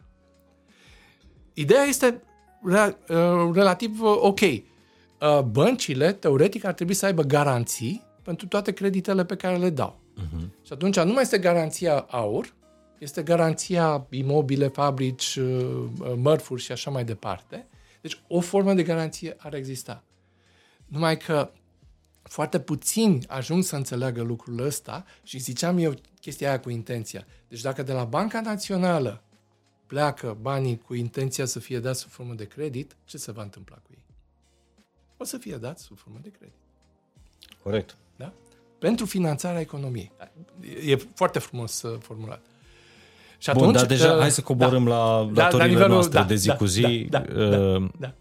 Cum poți să îți rezolvi trauma asta a datoriei? A datoriei?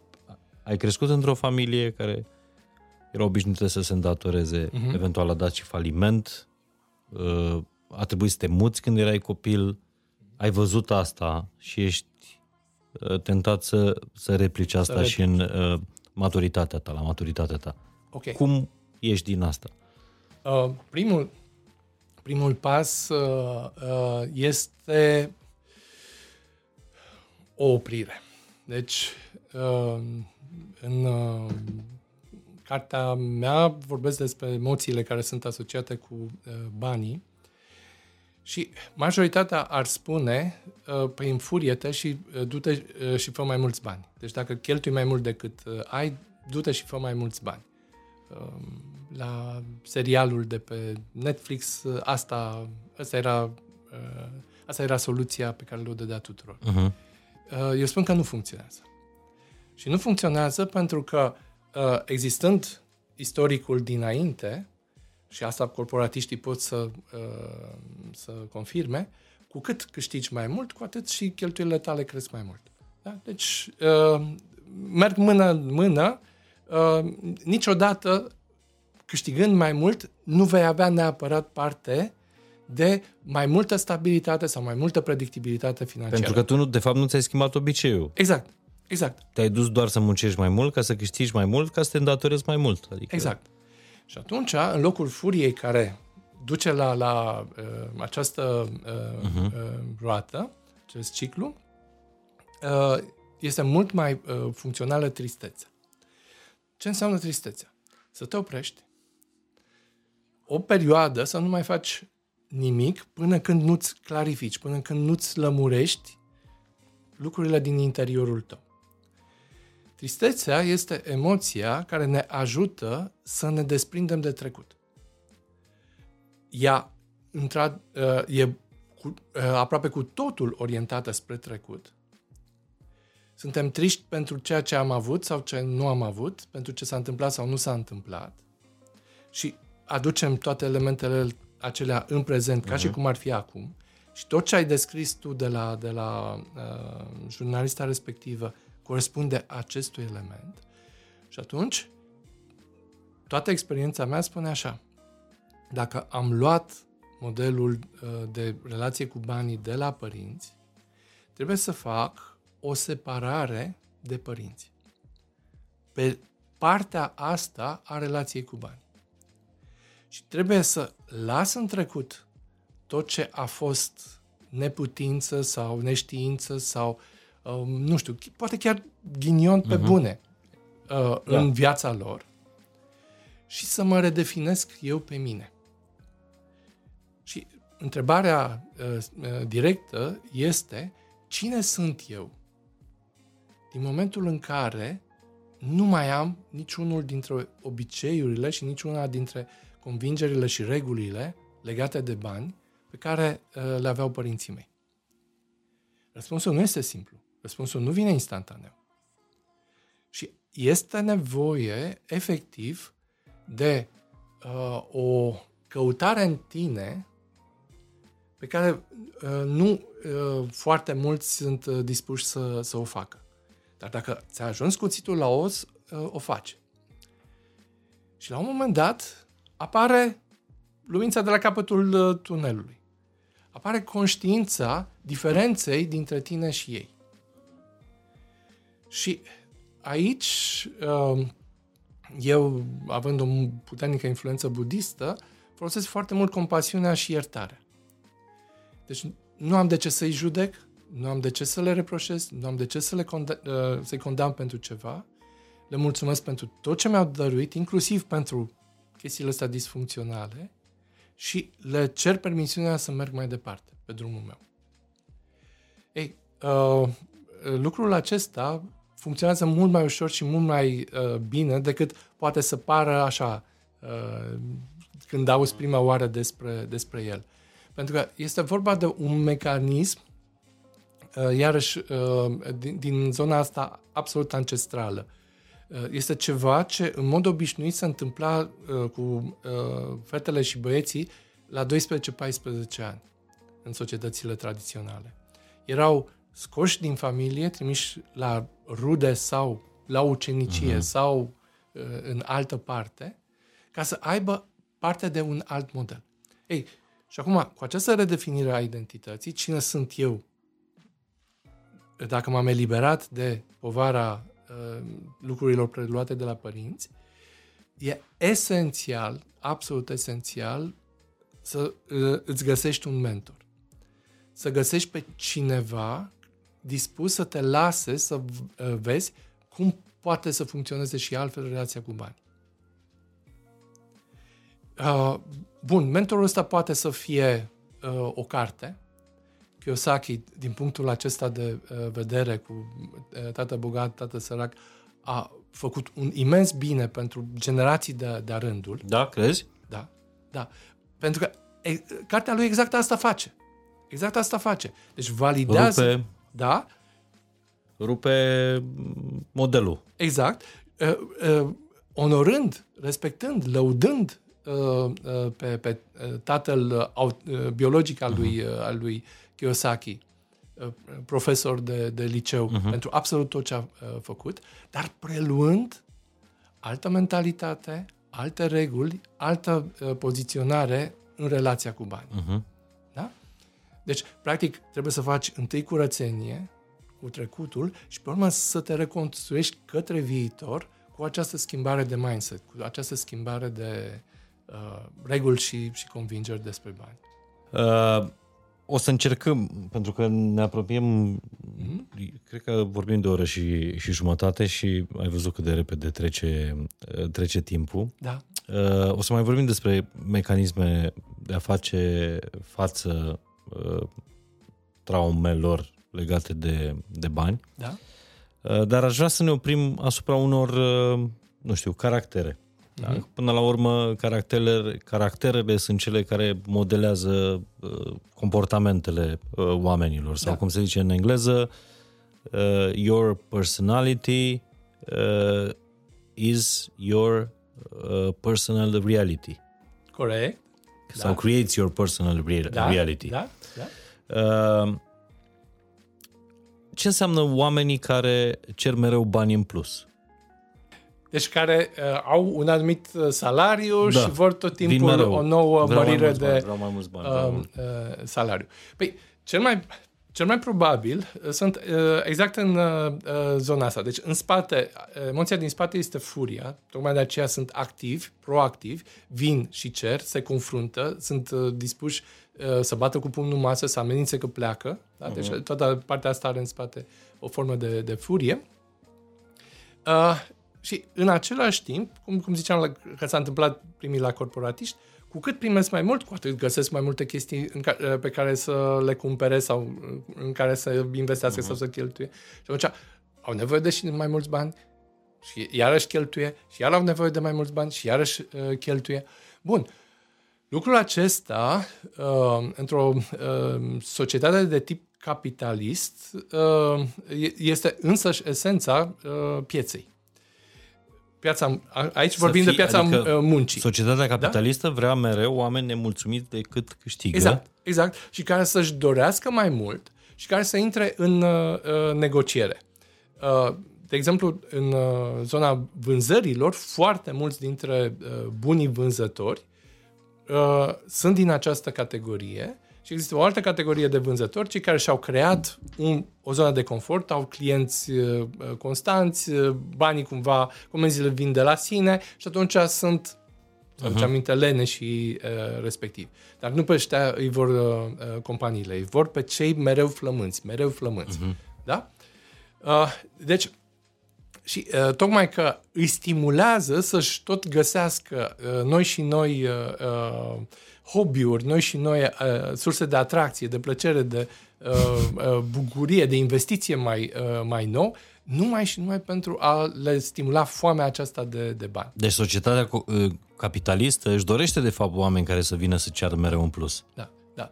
Deci uh, esența, esența uh, dezvoltării uh, americane care a tras până acum uh, după ea uh, restul lumii capitaliste, pe asta se bazează. Pe asta se bazează. Da, genul de tipul de angajat care căruia e rușine să ceară bani? E? Nu cer mărire de salariu pentru că mi-e frică să nu mă dea afară. Există și tipul ăsta. Singur ai spus. Deci în spate este frica, da? Mie frică. E clar de, de, de, care este și emoția. Și ai eticheta aia pe frunte despre exact. care vorbeai mai devreme, nu exact. merit...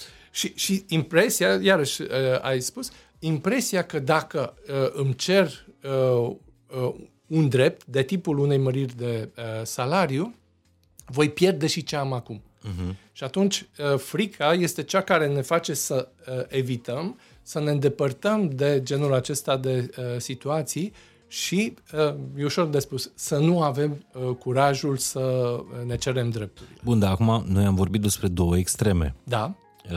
A celui care e ne, mereu nemulțumit cu banii și a celui care nu cere niciodată, se mulțumește cu cât primește, ca nu cumva să fie dat afară. Dar există și un comportament sănătos, din punctul ăsta de vedere, al, cum mai spuneai tu, nu stima de sine, ci a conștiinței valorii personale. Per, valorii personale. Da. Uh, practic este ceea ce eu am promovat prin, prin toate companiile pe unde uh, am trecut. De fiecare dată o, cer, uh, o solicitare de uh, creștere de salariu să fie argumentată. Deci să fie uh, însoțită de justificarea ce plus valoare suplimentară față de până acum pot să aduc eu uh, companiei. Am făcut un curs de specializare, uh, am dezvoltat, uh, o, uh, deschis o nouă piață, uh, am venit cu o idee uh, inovatoare de organizare am sau așa. Am crescut vânzările cu... Exact, exact. Da? Deci a, atunci, a, în, esen, în realitate, asta este esența capitalismului. Da? Deci a, asta este piața. Eu cer, dar și ofer în același timp. Pentru că dacă doar cer, Ehm, eh, la un moment dat mă voi eh, lovi de o, de o barieră pe care nu o voi eh, depăși. Pentru că mi s-a născut al treilea copil. Exact. În cazul meu. Da? N-am cerut bani în plus pentru asta. Încă. Da, am muncit pentru Dar el. după emisiunea asta s-ar Nu, dacă nu am cerut până acum, după patru ani, nu mai cer. Am înțeles. Dar mi-am făcut un podcast ca să... Da. Uh, nu, ca să-mi cresc al treilea copil. Bun. Deci da. nu că mi-am cumpărat un teren la țară și nu pot să-mi fac casă. Uh-huh, uh-huh. Dați-mi mai mulți bani în plus. Adu întotdeauna plus valoare. Exact. Capitalismul de asta are nevoie exact. și vei primi... What's in it for me? Da? Uh-huh. Mie ce mi iese din asta? Okay. Și atunci, că, uh, uh, banii sunt un element de schimb. Da? Ei permit uh, transformarea în cifre a unor uh, lucruri care sunt importante uh-huh. pentru tine, sunt importante pentru mine și atunci, uh, pentru că sunt diferite, punem banii între, între noi. Dar dependența de jocuri de noroc, că vorbeam mm-hmm. mai mhm. devreme, e legată de, e provocată de trauma banilor? Uh, aș zice că e mai degrabă invers. Că dependența uh, de jocuri de noroc produce traume legate de bani și poate nu atât de mult uh, celor care sunt dependenți de jocuri de noroc, cât celor din jurul lor. Pentru că cei care plătesc și cei care uh, suferă în genul acesta de situații sunt cei apropiați. Fie că este soție, soț, uh, copii, copii uh, fie că sunt părinți care finanțează genul acesta de, de uh, uh, perturbări de comportament. Uh, deci dependența de jocuri, sau mă rog, da? de păcănele, pariuri și așa mai departe, nu are legătură cu banii?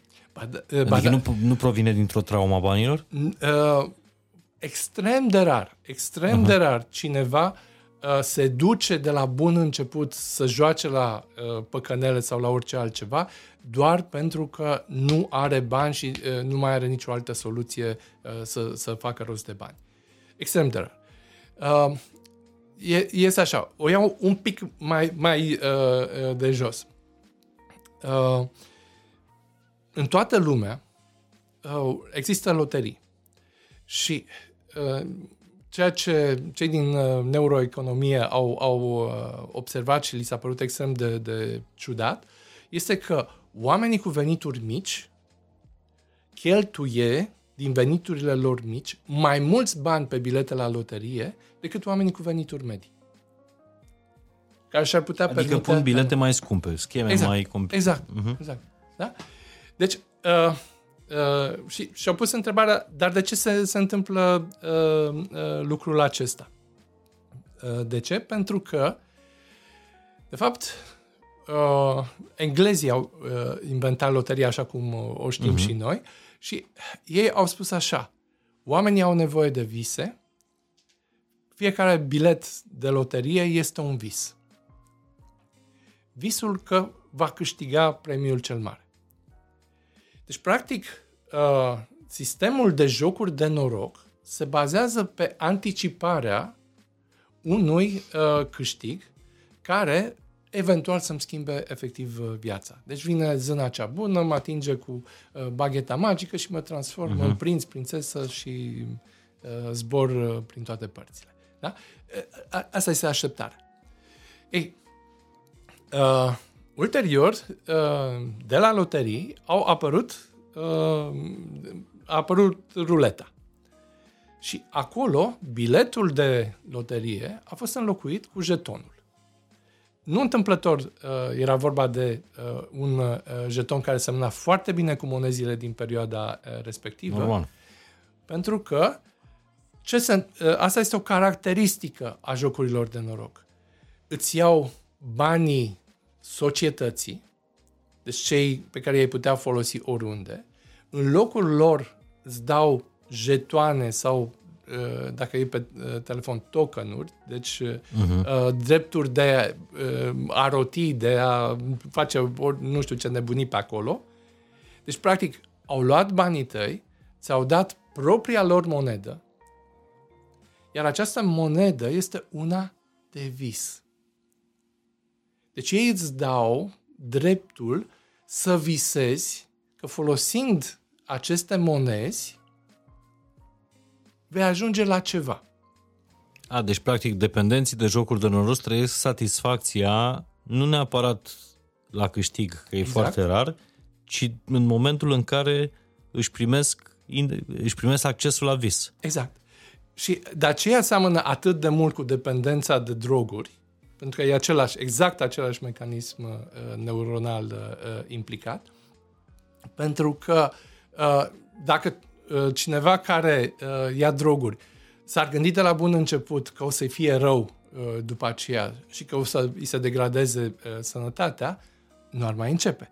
Dar nu la asta se gândește. Se gândește doar la excitementul, la uh, schimbarea totală de stare pe care o produce drogul respectiv. Ei, jetonul, tokenul de la uh, jocurile de noroc a, produce exact aceiași neurotransmițători în creier și de aceea creează uh, dependență. Devii atât de dependent încât uh, ești conștient că nu vei câștiga. Da, dar... Că dar, poate luna viitoare exact. pierzi casa, dar nu te poți opri pentru că visul ăla trebuie să ți-l tre- să-l exact. trăiești exact. în fiecare zi. Exact. Complicată dependența asta. Exact.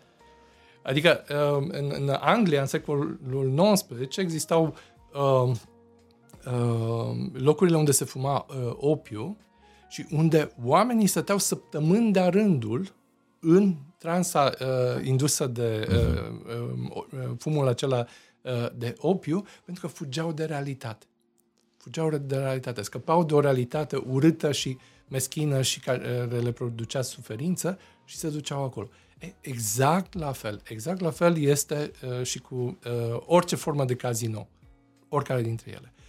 Și acum, atâta timp cât uh, uh, operezi cu aceste tokenuri, jetoane sau tokenuri, uh, toată logica ta referitoare la bani este abolită.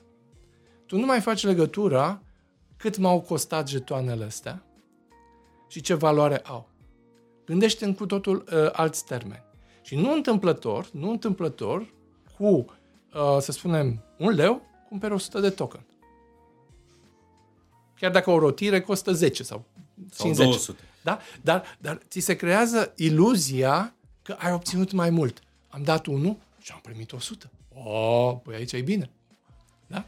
Da, eu aș vrea să-i cunosc pe psihologii aia care au lucrat la... Mm. Sunt, cred cred sunt că au lăsat experți. ceva bani după ei. Da. da. Nu? Da. Da. Adică toată industria asta a fost construită cu, cu ca și jocurile de noroc. Au da. lucrat mulți psihologi în exact.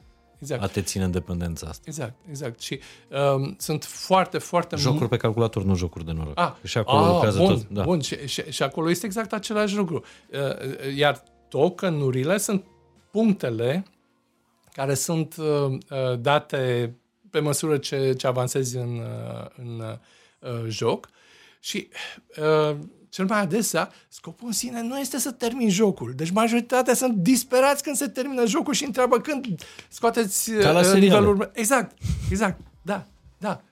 Ci experiența în sine. Ori, uh, practic, ceea ce s-a întâmplat cu societatea uh, omenească de prin 1970 încoace, să aduce aminte, desprinderea de dolar, uh, aur-dolar, ce s-a întâmplat este exact o virtualizare a valorii. Uh, ca să rămân pur și simplu pe bani și să fie foarte clar uh, ce, ce vreau să spun, uh, am trecut de la uh, bancnote și uh, monezi la a avea pe uh, uh, telefon sau pe uh, ceasul uh, uh, smartwatch uh-huh. uh, instrumentul de plată. Intermediar a fost cardul, uh, cardul uh, bancar. Deci am avut din ce în ce mai puțin contact fizic cu banii. Pentru majoritatea care folosesc uh, genul acesta de, uh, de instrumente, este foarte greu să își mai dea seama câți bani au. O să-mi spună, a, Daniel, păi, uh, deschid mobile banking și văd uh, cifra. Ok, dar ce înseamnă cifra aia de acolo? Da, da, ăsta măcar se uită în cont dar există o categorie destul de importantă de oameni care refuză să se uite la balanța uh, contului, la sold, uh, pe principiu, dacă nu știu, ce nu știu, nu mă poate afecta. Exact. Uh, și, și de aici, asta mi se pare iarăși o relație toxică. Bă, nu, nu vreau să știu câți bani am în cont, o să văd. Când îmi dă plată neacceptată, e clar că trebuie să mă duc să fac bani. E, aici, aici în spate este o, o altă emoție despre care povestesc eu în carte, dezgustul. Ajungi să vii dezgustat de bani, dar nu pentru că, neapărat pentru că banii ți-au, ți-au tras tot soiul de clape, ci pentru că au ajuns atât de complicați în modalitatea de, de a-i gestiona și uh, a-i accesa, încât mai bine lași sistemele automate să facă asta pentru tine. Și doar dacă ești constrâns în mod uh, absolut, uh, mai vrei să ai contact cu banii. Dacă mai ești și într-o zonă de asta, de influență spirituală și ți se spune că banul e ochiul dracului și uh, că îți pierzi accesul la nemurirea sufletului dacă te interesează banii, ai o justificare cât se poate de bună. De ce m-aș uita eu pe uh, soldul contului bancar? Mai bine mă uit pe uh, uh, soldul uh, contului meu din, uh, din ceruri. Isus a spus așa că doar uh, am, uh, am parafrazat un pic. Da? Deci, uh, uh, genul acesta de... de uh, sau să nu răspunzi când te sună banca, sau să eviți discuțiile despre bani. Asta e frica. Asta frica. e frica, da. da.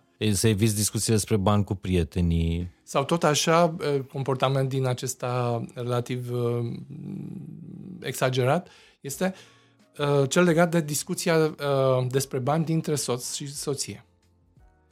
Extrem de puține sunt cuplurile în care această discuție se poate uh, purta deschis, transparent, uite aici, uite aici, ăsta suntem, uh, ăștia banii, ce facem, cum îi uh, organizăm, fără să se ajungă măcar la ridicarea tonului uh, sau trântirea unei uh, uși și plecarea din, uh, din zonă. Da? Deci ce? Tocmai pentru că banii sunt, cum am spus, sunt percepuți ca o relație foarte intimă, e vorba de banii mei. E vorba de sudoarea mea, de timpul meu, de atenția mea. Ce te bazi tu peste mine? Chiar dacă am convenit uh, să fie uh, gestionați în Da, comun. bărbații care nu suportă femeile care câștigă mai mult decât A. ei, ce traumă e? E, în spate. acolo, acolo ajungem în zona puterii și prestigiului social. Inclusiv în România, până prin anii 70-80, exista această caracteristică că femeile stau acasă și îngrijesc copiii și bărbații sunt cei care asigură bunăstarea întregii familii. În America, povestea asta a continuat până prin anii 90 și chiar 2000. Uh, revenind la noi, uh, pentru că uh, industrializarea asta forțată din vremea comuniștilor a avut nevoie de forță de muncă, femeile au fost aduse și în mod sistematic au câștigat relativ similar cu, cu bărbații. Deci, în România, la nivelul Uniunii Europene, sunt cam cele mai mici diferențe între plata bărbatului și plata uh, femeii. Da? Da. Doar uh, suntem sub 10% diferență. În media, medie. Da, media pe uh, Uniune fiind 15. Uh-huh. Da? Deci aici suntem foarte ok și e un lucru foarte bun care a venit din, uh, din comunism. Ei, uh, în momentul în care lucrurile se inversează, uh, pot să spun uh, efectiv de la uh, mine. Uh, uh, eu am fost uh, uh, unul dintre uh, primii care, uh, bărbați care mi-au uh, luat uh, concediu pentru îngrijirea copiilor. Da? Pentru că uh, uh, soția uh, avea uh, uh, și în zona de carieră și în uh-huh. zona de salariu uh, o situație mai bună decât a mea și am zis, ok, eu stau uh, uh, acasă și uh, am grijă un an de uh, copii. Nici nu-ți poți închipui ce disperare a fost la părinții mei când s-a întâmplat povestea asta, pentru că am ieșit din rolul de masculinitate și am intrat în cel de... De provider, uh, în exact, cel de... Exact. Și cum... Îngrijitor. Uh, alea 12 luni mi-au trimis nu știu câte uh, scrisori, că atunci erau cu scrisorile, uh, și mi-au dat nu știu câte telefoane să mă pună în contact cu tot soiul de oameni care să-mi găsească și mie ceva de lucru, că nu se poate să... Eu să stau și nevasta să se ducă la uh, serviciu. Păi dar nu stau, că, uite, spăl, uh, gătesc, fac... Păi asta face o femeie! Groaznic, nu se poate așa ceva. Da?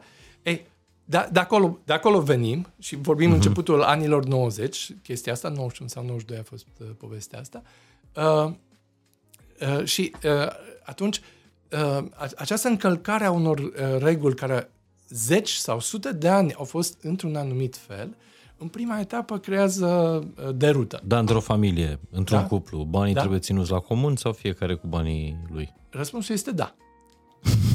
Uh, Este Adică e esențial. sănătos și și? E, Da.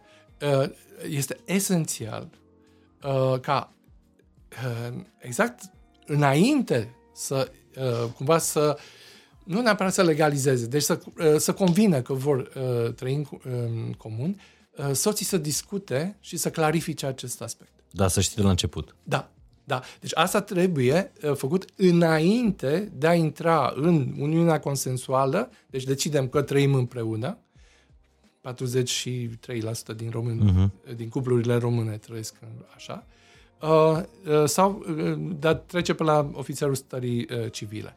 Da? Uh, altfel, altfel este o bombă cu ceas. Uh, și uh, poate vreodată vom uh, aborda un subiect care va fi o, o altă carte pe care o am de, uh, în pregătire și care se numește Infidelitatea financiară. Opa, Da? interesant uh, Da. provocare. Uh, da, Daniel, aș vrea, că destul am vorbit despre sărăcie, lipsuri da. și nevoi, a- aș vrea să trecem și la uh, bolile bogaților, ca să zic Da. așa. Dar înainte de asta, aș vrea să-mi dai un exemplu, pentru că urmează acest uh, bootcamp intensiv. Da? Trebuie să citești cartea înainte? sau? Nu, nu, nu, nu, nu, nu, nu. Deci, E, bootcamp-ul se numește Eliberează-te de trauma banilor. La bootcamp lansez și cartea uh, Trauma banilor. Pe 24-25 iunie la INS, la Institutul Național de, de Statistică. Povestește... Bulevardul Libertății. A, deci te eliberezi de trauma banilor pe Pe Bulevardul... Bulevardul Libertății. Frumos. Mi s-a părut uh, asocierea frumoasă. Uh, Scuza. dar interesantă denumirea asta, știi? Adică te împrietenești cu banii, nu te nu lupți cu ei, Mhm. uh-huh. nu îi învingi, nu îi câștigi, te împrietenești cu ei, uh, nu lupți cu trauma, ci te eliberezi de traumă. Exact. Interesantă în, în nuanța asta. Aș vrea să-mi dai un exemplu de lucru cu unul dintre clienții tăi, pacienții tăi, cum ai reușit să le liberezi de trauma banilor? Ok. Uh, o să iau un studiu de un caz. Studiu, da, unul din uh, studiile de uh, caz din, uh, uh, din carte. Uh-huh.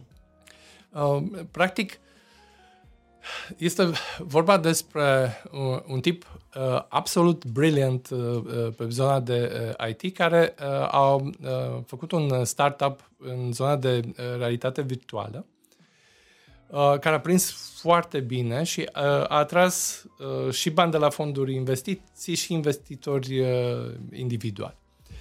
Ei, el provine uh, efectiv dintr-o uh, familie de uh, țărani și pentru ca să-și cumpere primul laptop, uh, toată vara, între două clase, cred că a 5 și a 6 uh, a uh, păscut uh, uh, cireada satului ca să fie plătit de oameni și să-și cumpere și el un laptop. Deci a crescut într-un mediu cu posibilități foarte, foarte uh, uh-huh. limitate.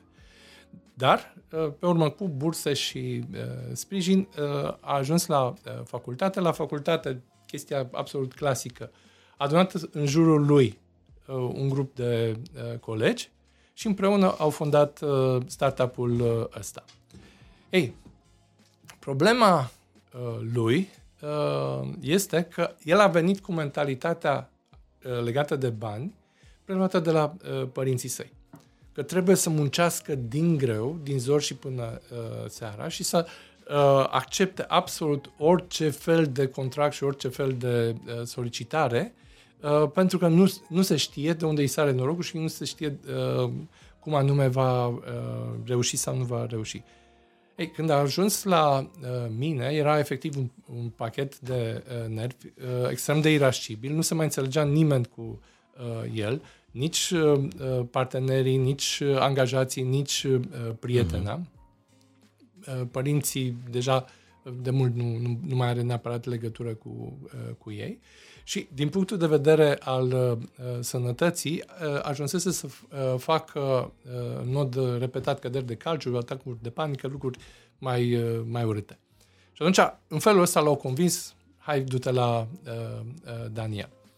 Ei, uh, una dintre abordări este în uh, carte de scris uh, procesul foarte, uh-huh. uh, foarte pe larg, deci chiar poate fi făcut pe, pe bune.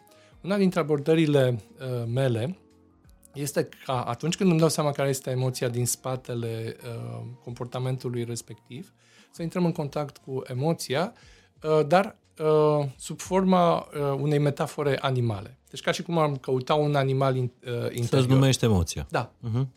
Uh, eu de obicei propun leul și uh, folosesc chestia asta la furie și folosesc aceasta, chestia asta pentru că este exact ideea de putere și furia este emoția care dă, uh, dă putere. El, practic, și-a accesat puterea, a dus foarte departe uh, totul, dar uh, uh, blocajul uh, provenea exact de aici. Nu știa cum să aducă mai multă putere în, uh, în firma lui și Uh, i-am propus, hai să uh, vedem, uh, te poți conecta la uh, leul uh, tău uh, interior și la el a ieșit cu totul altceva. Deci la el a ieșit lup. Deci el nu avea înăuntru uh, leu, el avea uh, lup. Și uh, uh, lupul Așa. ăsta interior avea câteva caracteristici. Uh, era lup solitar. Deci nu, uh, uh, avea senzația că nu trăiește în haită, ci că este, este singur și că singur trebuie să se confrunte cu absolut toate. Și descria, de fapt, exact ceea ce se întâmpla la servici, că absolut orice problemă, reclamație, întârziere, Trebuia negociere, numai el, numai el.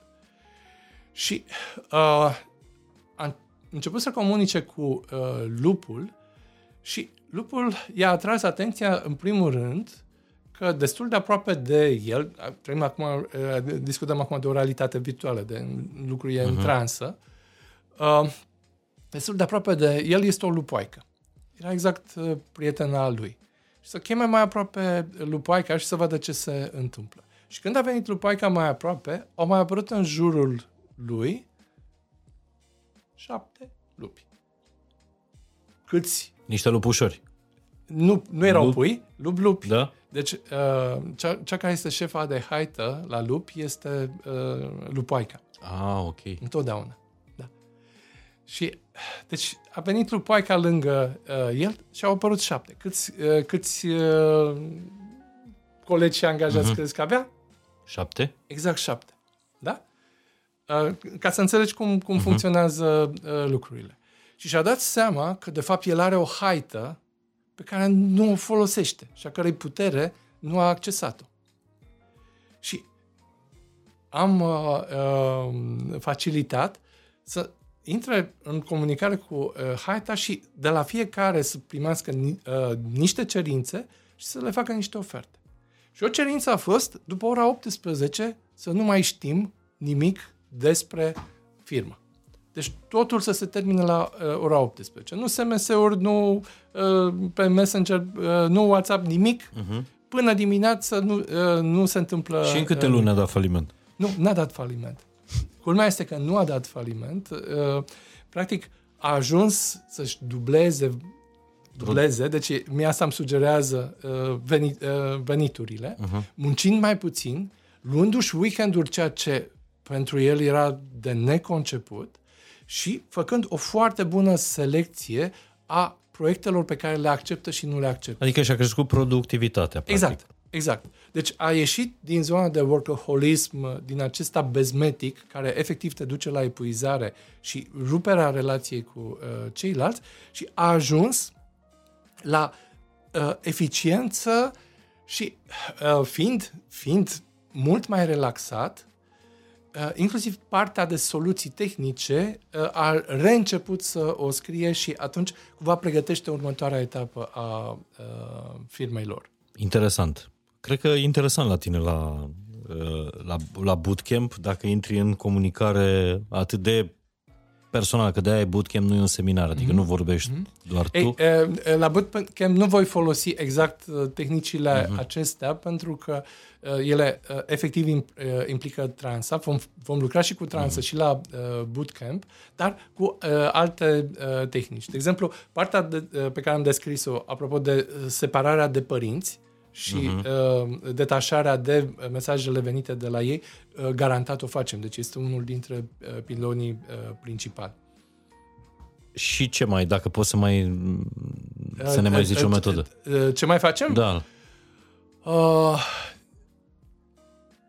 una, uh, deci, în, uh, a, nu, hai să zic chiar, chiar prima, că uh-huh. asta este uh, super tare. Chiar dacă uh, mai, mai pierd din uh, efectul de wow de atunci. Ok. Uh, începem prin a te privi în oglinda banilor. Ok. Adică, uh, dimineața când uh, te-ai trezit, bănuiesc că la baie te-ai uitat în oglindă, te-ai uh, asigurat că totul este în regulă Numai- și doar după aceea ai plecat. Numai la bani nu mă gândesc când mă trezesc dimineața. Exact, exact. Și doar la ce ore m-am trezit. E, uh, uh, facem exact ce am povestit cu cele trei uh, uh-huh. decizii, deciziile din trecut, din prezent și din uh, viitor. Hai să vedem banii pe care îi ai acum, cum ți-ai distribuit între uh, toate elementele acestea și ce spun banii despre tine. Uh-huh.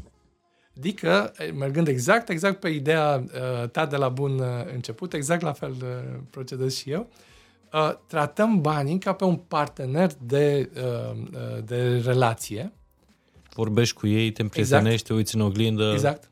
Și, și, ei, îți- și ei îți spun. Și, uh, nu este oglinda mincinoasă din albă ca zăpada, care să-ți spună că ești cel mai grozav și nemaipomenit, ci corect făcută partea uh, aceasta, banii îți spun ce ești acum, de ce ai ajuns în poziția asta și cam care vor fi uh, uh, elementele de viitor care te, te așteaptă. Ce te așteaptă pe viitor? Deci care sunt cele trei uh, întrebări pe care ți le pui uh, când te uiți în oglinda banilor? Uh, uh, cum am ajuns aici? Nu, deci prim, prima, ce știu banii despre uh, mine? Ce îmi spun uh, banii despre uh, mine? Și pe urmă uh, facem partea asta cu uh, trecutul, prezentul și uh, viitorul. Interesant, v-am zis linkul către uh, evenimentul lui, lui Daniel Bichiș, psihologul banilor. Vi l-am lăsat în descrierea acestui uh, podcast dacă, dacă vreți să ajungeți. Mai sunt doar câteva uh, zile, nu? 24-25 Exact. iunie. Bun, și acum hai să vorbim despre uh, boala bogaților sau trauma bogaților. Uh, nu foarte pe, Da, pe larg, că deja am depășit două ore și uh, deja creăm ascultătorilor trauma podcastului. în niciun caz nu, nu Glumesc. dorim uh, așa ceva. Dar mi s-a părut foarte interesantă discuția cu tine și o grămadă de uh, lucruri pe care le-am auzit, recunosc, în, în premieră, niște abordări din unghiuri cu totul și cu totul. Ai pus uh, reflectorul pe niște chestii pe care nu m-am gândit până acum. Ei, Să cei pun care lumina. mă, mă știu mai, mai de mult știu că exact asta este caracteristica mea. Îmi iau câte uh, un subiect și vin cu uh, perspective uh-huh. complet uh, uh, diferite, dar care uh, sunt aplicative. Aici este diferența. Bun. Uh, bogații. Uh, la bogați, uh, în România, uh, există, uh, în primul rând, această imensă uh, provocare. Cum ziceam, comuniștii au întrerupt transferul uh, de uh, bogăție de la o generație la uh, alta și atunci, în anii 90, da, într-adevăr, au fost anumite categorii, grupuri uh, uh, de uh, persoane care aveau ceva rezerve uh, ascunse. Se și spune că pe Ceaușescu l-au dat uh, uh, jos cei care nu se puteau bucura de ce adunaseră. Așa. E o Cred că au variantă. fost parte din... Așa, normal că au fost parte. Da. Sunt absolut de acord. Uh, dar avem această uh, caracteristică. În anii 90, românii au plecat aproximativ de la același nivel. Aproximativ. Și predicția, uh, de exemplu, cu, cu Poniada, deci uh, toți să devină acționari și, și așa mai departe, predicția a fost o împărțire a plăcintei uh, rămase uh, de la, de la averilor comuniști, comuniste. exact, către toată, uh, toată lumea. Deci chiar idealul comunismului era. Uh, Rezultatul a fost exact inversul, o polarizare rapidă a uh, societății și atunci au apărut așa numiții milionari de carton. Eu chiar l-am uh, cunoscut în acea perioadă pe unul dintre uh, ei, cel cu, uh, cu turnul Eiffel și cu Dallasul și uh-huh. așa. Uh, De la Slobozia, Da. să ne înțelegem, Exact. nu ăla de la Paris. nu, nu, exact. N-a fost deținut de un român. Și uh, uh, practic a, uh, am putut să văd uh, ce înseamnă ca cineva care până atunci gestionase banii statului, deci avea obișnuința să gestioneze bani mulți, să zică, da, de ce să nu gestionez eu? De ce să nu fie banii ăștia ai mei și să-i gestionez uh-huh. eu în continuare pentru mine? Deci a, asta a fost în anii uh, 90. Și atunci, la nivelul general a apărut percepția că averile făcute atunci n-ar fi fost uh, oneste. Uh, o fabrică se cumpăra cu 100.000 de uh, dolari, dar a- nimeni dintre cei uh, obișnuiți nu aveau 100.000 de uh, dolari. Deci dacă aveai uh, acces la 100.000 de dolari, practic puteai să uh, devii foarte bogat uh, dintr-o dată. Da, însă exact uh, povestea uh, celui despre care uh, vorbesc a, a fost repetată de sute de ori. Acești milionari apăruți uh, uh, așa, la sfârșitul anilor 2000 au dispărut. În schimb, tot din aceeași perioadă au apărut alți antreprenori care au fost uh, cel mai adesea au provenit uh, din niște familii care fie se ocupa, uh, părinții se ocupaseră de comerțul uh, exterior, fie uh, în, în general de tot așa gestionare de sume mari de bani uh-huh. și le-au gestionat în mod uh, responsabil. Deci au creat uh, uh, O generație de antreprenori, să zicem. Adevărat. Prima generație, da. aceștia s-au văzut doar după anul 2000. Și adevăratele lor uh, uh, uh, averi s-au uh, manifestat sau concretizat undeva prin 2010, puțin după uh, intrarea noastră în Uniunea Europeană. Și ei au avut un rol esențial pentru intrarea noastră în Uniunea Europeană. Existența lor a fost o validare a faptului că suntem pregătiți să intrăm în UE. Bun. Ajungem la 20 de ani, da? Ei, problema lor este că puțin după aceea, copiii lor pe care i-au școlit și pe aici și pe afară, i-au pregătit în fel și chip să preia afacerile, au ridicat din număr și au spus nu ne interesează. Eu n-am nicio legătură cu afacerea ta. Nu-mi spune nimic uh, afacerea ta și uh, eu îmi văd liniștit sau liniștită de viața mea aici. Unii s-au întors, uh, dar pe urmă au plecat, alții nici măcar nu s-au mai întors. Și foarte, foarte puțini au preluat afacerile exact, familiilor. Exact. Deci aceasta este o traumă. De... Deci aceasta este o traumă. Este o traumă a celui care, în mod cinstit, autentic, plătindu-și uh, dările, impozitele la stat, plătind salarii, multe chiar, uh, a construit ceva perfect viabil și nu are cui să-l lase. Și aici intervin teoretic banii. Uh, soluția uh, simplă este, pe listează la bursă, uh, uh, dă pachet de acțiuni, dacă vrea să-și vândă acțiunile și ia banii și face ce vrea cu banii uh, respectiv. E, uh, nu există această mentalitate și uh, uh, există tensiuni până la aproape ruperea relației și aici vine rolul de control al banilor. Păi, a, dacă nu faci chestia asta, te tai uh, de la alocație, nu-ți mai dau uh-huh. uh, niciun ban. Numai că uh, uh, acolo au făcut școli bune și nu depind neapărat de banii părinților. Bun, le scade nivelul de uh, lux pe care îl uh, au, dar nu uh, să fie în pericol uh-huh. cu adevărat. Deci aici, uh, cam de prin 2012-2015, uh, am fost abordat în, în mod repetat să facilitez genul acesta de uh, uh, situații, deci de găsire a unui compromis între uh, generații. Păi și poți să-l mai întorci pe acel copil nu, nu, nu crescut poți. de bangata, să zicem, da? care n-a avut practic niciun fel de greutate, de grija da? banilor și de interes în afacerea da. părintului. Da. Poți să-l mai întorci nu. să devină moștenitorul, succesorul? Nu. Și, practic, uh, subiectul discuției nu este atât copilul sau nu sunt copiii, cât uh, antreprenorul care, de exact. fapt, și-a Vinde creat uh, o, o, o iluzie, un vis și acum uh, constată că uh, acesta nu se împlinește. Da? Și, și este o dramă, este o dramă uh, reală și care nu este ușor de uh, suportat. Și atunci, uh, uh, soluțiile sunt din, uh, uh, odată, soluția de tip american sau uh, englez, cu asta listarea pe bursă, dar cei mai mulți nu vor chestia asta. Și a doua uh, soluție este să-și găsească copil de suflet.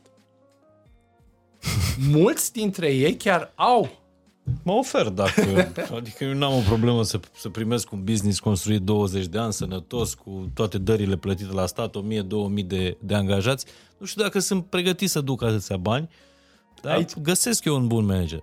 Și aici vine, cred că ultima, spre da. ultimele întrebări, uh, Daniel. Sigur. Care e diferența dintre un om uh, capabil să gestioneze mulți bani și unul care nu e în stare?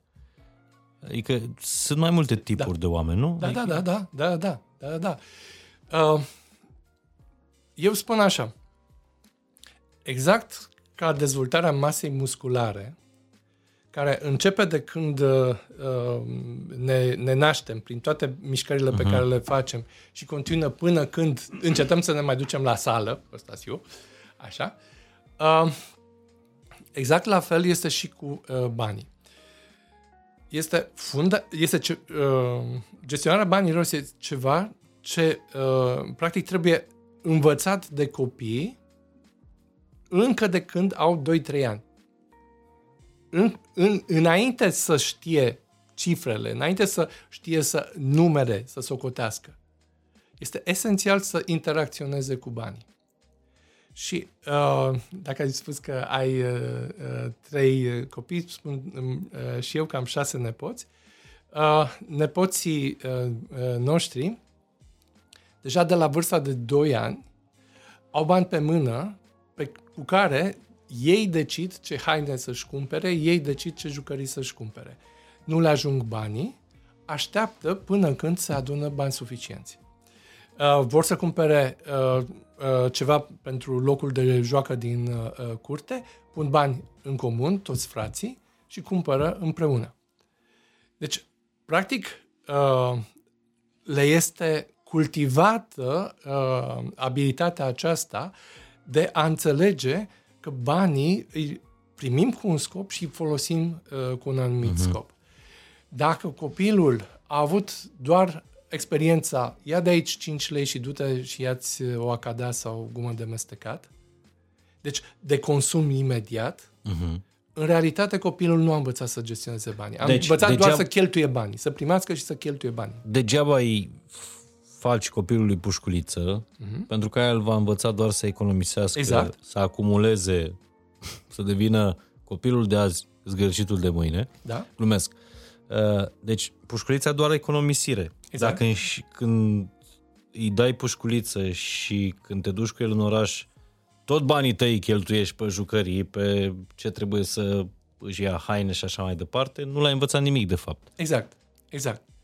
Și acum, uh, cei doi mari au șapte ani și uh, nouă ani uh-huh. și, practic, când vor să primească mai mulți bani decât au alocația obișnuită, nu este niciun fel de problemă.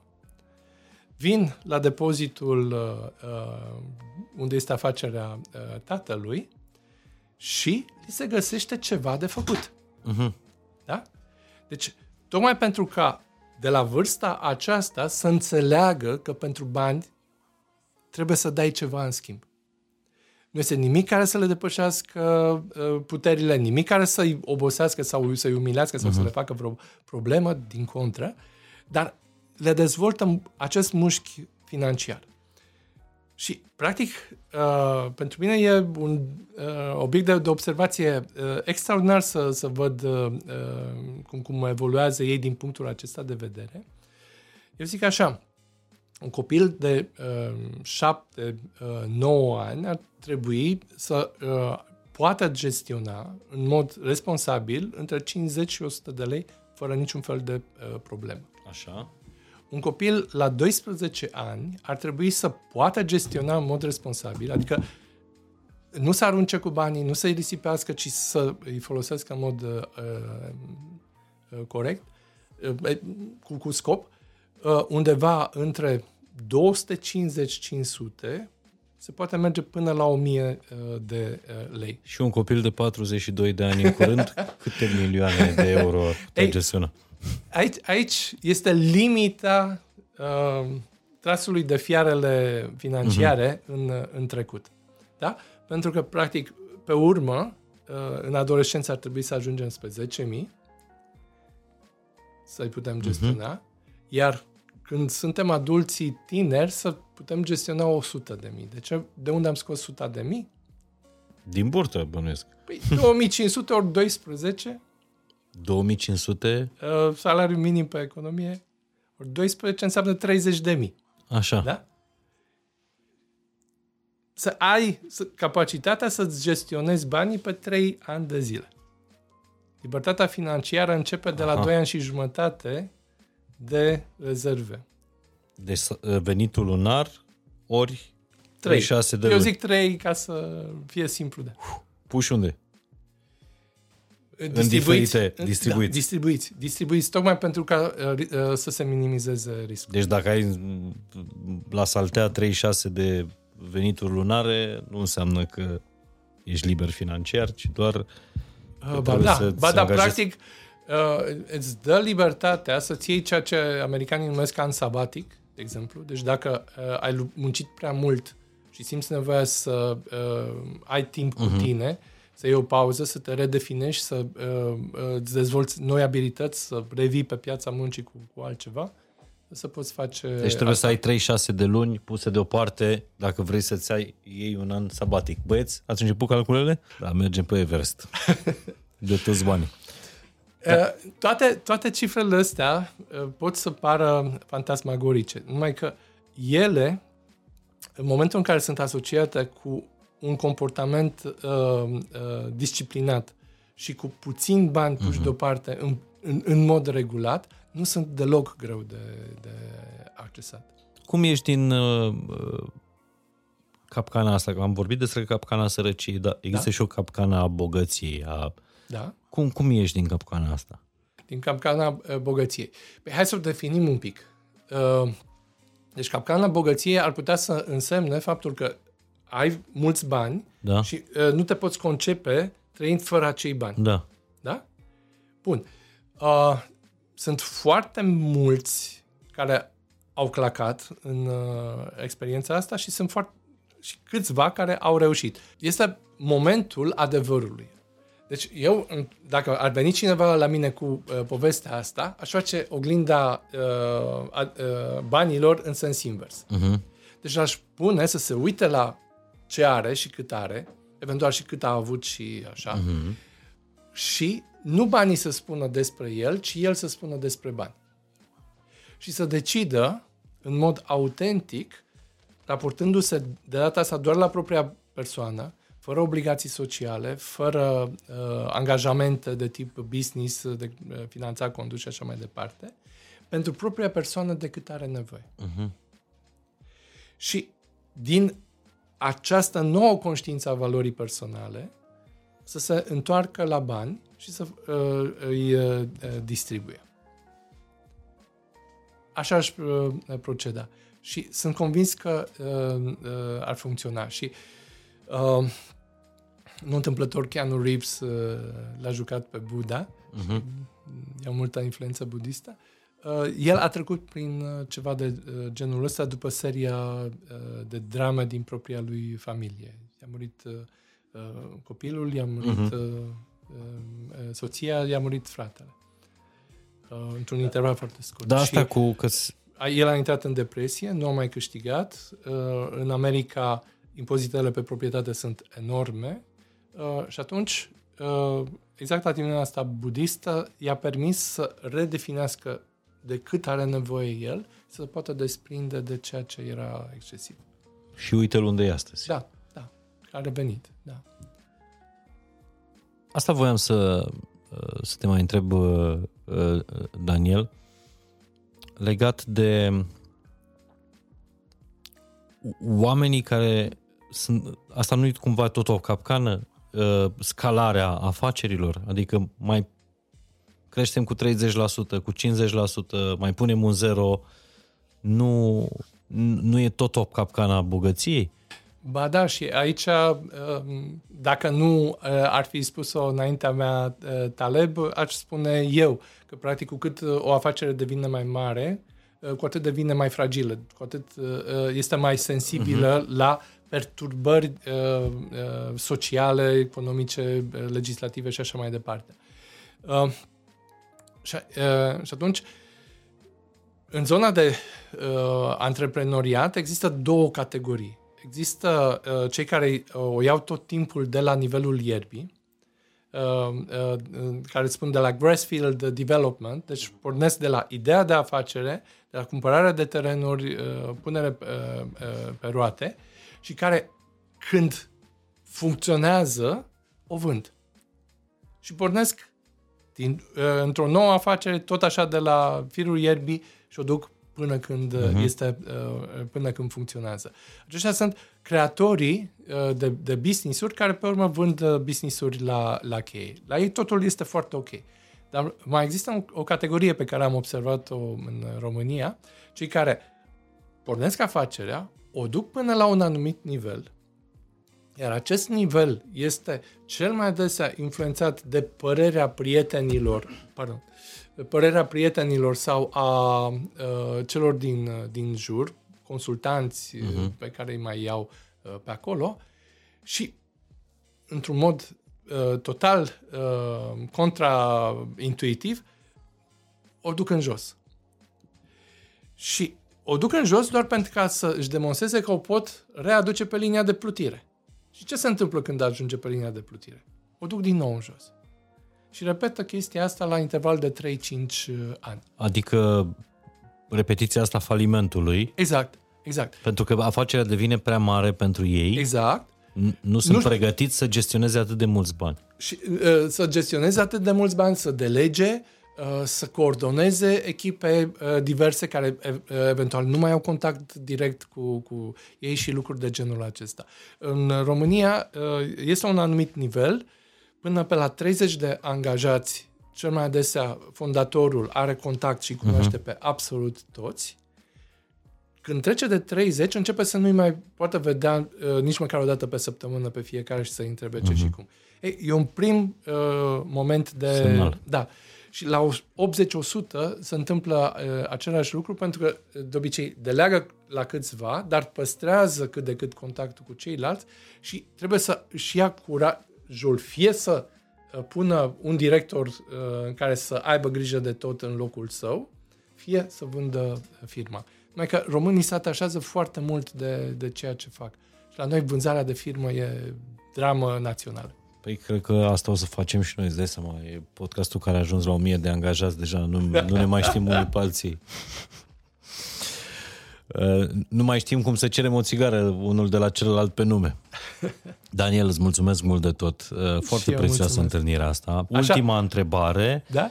este de ce noi oamenii ne luăm foarte mult după modelul ăsta capitalist al companiilor care au doar obiective financiare și ne stabilim doar obiective financiare și nu obiective legate de nu știu, fericire, împlinire, uh, serenitate, pace, liniște. Nu avem astfel de obiective. Ei, aici e, cred că ne mișcăm în medii ușor uh, diferite. Eu pot să spun așa. Din prima generație de corporatiști, cei care au intrat, uh, au fost angajați de corporații la, la început, deci când au făcut Grassfield uh, Development în, în România, destul de mulți, când au ajuns în jur de 45 de ani, s-au retras. Au ieșit din uh, corporație. Uh, de ce? Pentru că majoritatea și-au dat seama că promisiunea care le fusese făcută că sky is the limit și uh, că se pot dezvolta în continuare, își pot dezvolta cariera în, în, la nivel mondial, uh, era doar o promisiune. Exact. Da? Ei, și atunci au zis, niciun fel de problemă, mi-am făcut la 36 sau 72 de uh, luni de uh, rezervă. Mă gândesc dacă într-adevăr vila din Corbeanca pe care am cumpărat-o mai înseamnă ceva pentru mine sau nu. Și dacă nu cumva, mă pot duce în Bali, ca să merg exact pe... și am exemple concrete, nu și mai multe. Mă duc în Bali, nu pe insulele uh, turistice, ci uh, pe cele un pic mai uh, lăturalnice și constat că cu 300-500 de uh, dolari pe săptămână trăiesc în paradis. Și îmi văd de bine și de tot ce este important pentru mine. Ei, nu sunt mulți aceștia, uh, dar există. Deci, uh, ce vreau să spun este... Da, dar cumva mie asta mi se pare o irosire a uh, forței de, uh, de lucru. E ca și cum un polițist uh, ajunge la 45 de ani când ești cel mai bun, ai experiență, ai trecut prin cazuri, ai urmărit, ai prins hoți, ai ăsta și la 45 ești la pensie. Când societate, poți să dai societății cel mai mult. În ce țară trăiești? Eu trăiesc în România și în România polițiștii ies la pensie la 48 de ani. Păi asta zic. Exact. Da? Deci e aceeași chestie. Da? E aceeași adică chestie. ca un corporatist da. care face burnout Exact. și se, se mută în Bali. Adică mi se Exact. pare că pierdem exact la vârsta la care avem mai mare nevoie de ei. Sunt, sunt uh, absolut de acord. Uh, dar, în același timp, tu însuți uh, ai pus accentul pe uh, a uh, îți căuta și promova valorile tale uh, personale. Și uite, o să, la rândul meu, probabil că uh, închei spunând uh, lucrul acesta. Uh, eu din 2006, deci asta înseamnă acum 17 ani, uh-huh. uh, nu a apărut în, încă acea carte cu săptămâna de lucru de 5 ore, uh, eu de atunci am decis că nu voi uh, munci mai mult de 100 de, ore, uh, 100 de uh, zile pe an. Și te-ai ținut de cuvânt? Da. Da. Păi uite, ăsta e un obiectiv. Da? Deci, Nu neapărat financiar. Am, exact. Și este motivul pentru care uh, eu nu am urmărit uh, un anumit tip de cifră în cont și uh, alt rezultat material. Este motivul pentru care eu nu am uh, uh, dezvoltat foarte mult uh, comunitatea din uh, jurul meu care m-ar fi putut împinge uh, la mai mult. De ce? Pentru că ar fi trebuit să muncesc mai mult de 100 de uh, zile pe an. Concluzie, și Daniel riscat... e un mare leneș. Uh, nu mi se pare. Mi se pare că e un om care are niște obiective legate de împlinirea exact. personală. Dar exact. ai avut și obiective financiare? Da, da. Și sunt uh, realizate pe deplin. Deci nu, nu e niciun fel de problemă. Bun. Dar nu, au fost, nu ele au fost esențiale. Și, uh, și nu le-am obținut uh, încălcând uh, uh, angajamentul de 100 de zile pe an. Deci cartea asta e scrisă în zilele alea, 100 de da? zile pe, da. pe an, în restul de 265 nu te-ai atins. Nu. nu. Fac cu totul și cu totul altceva. Unde o pot găsi oamenii? Uh, o să fie pe uh, EMAG și pe uh, site-ul uh, meu, danielbichiș.ro. Ok, acolo găsiți de- detalii și pentru, despre bootcamp-ul de, la, de pe 24-25, alte două zile din alea 100 pe care le lucrează Daniel Lunar. Uh, nu, Spe- nu lunar, nu lunar, anual, anual pardon. Anual. Uh, vorbeam despre mine. Eu, eu lucrez 100 de zile lunar. Și obiectivul e... meu este să trec de 150 pe lună.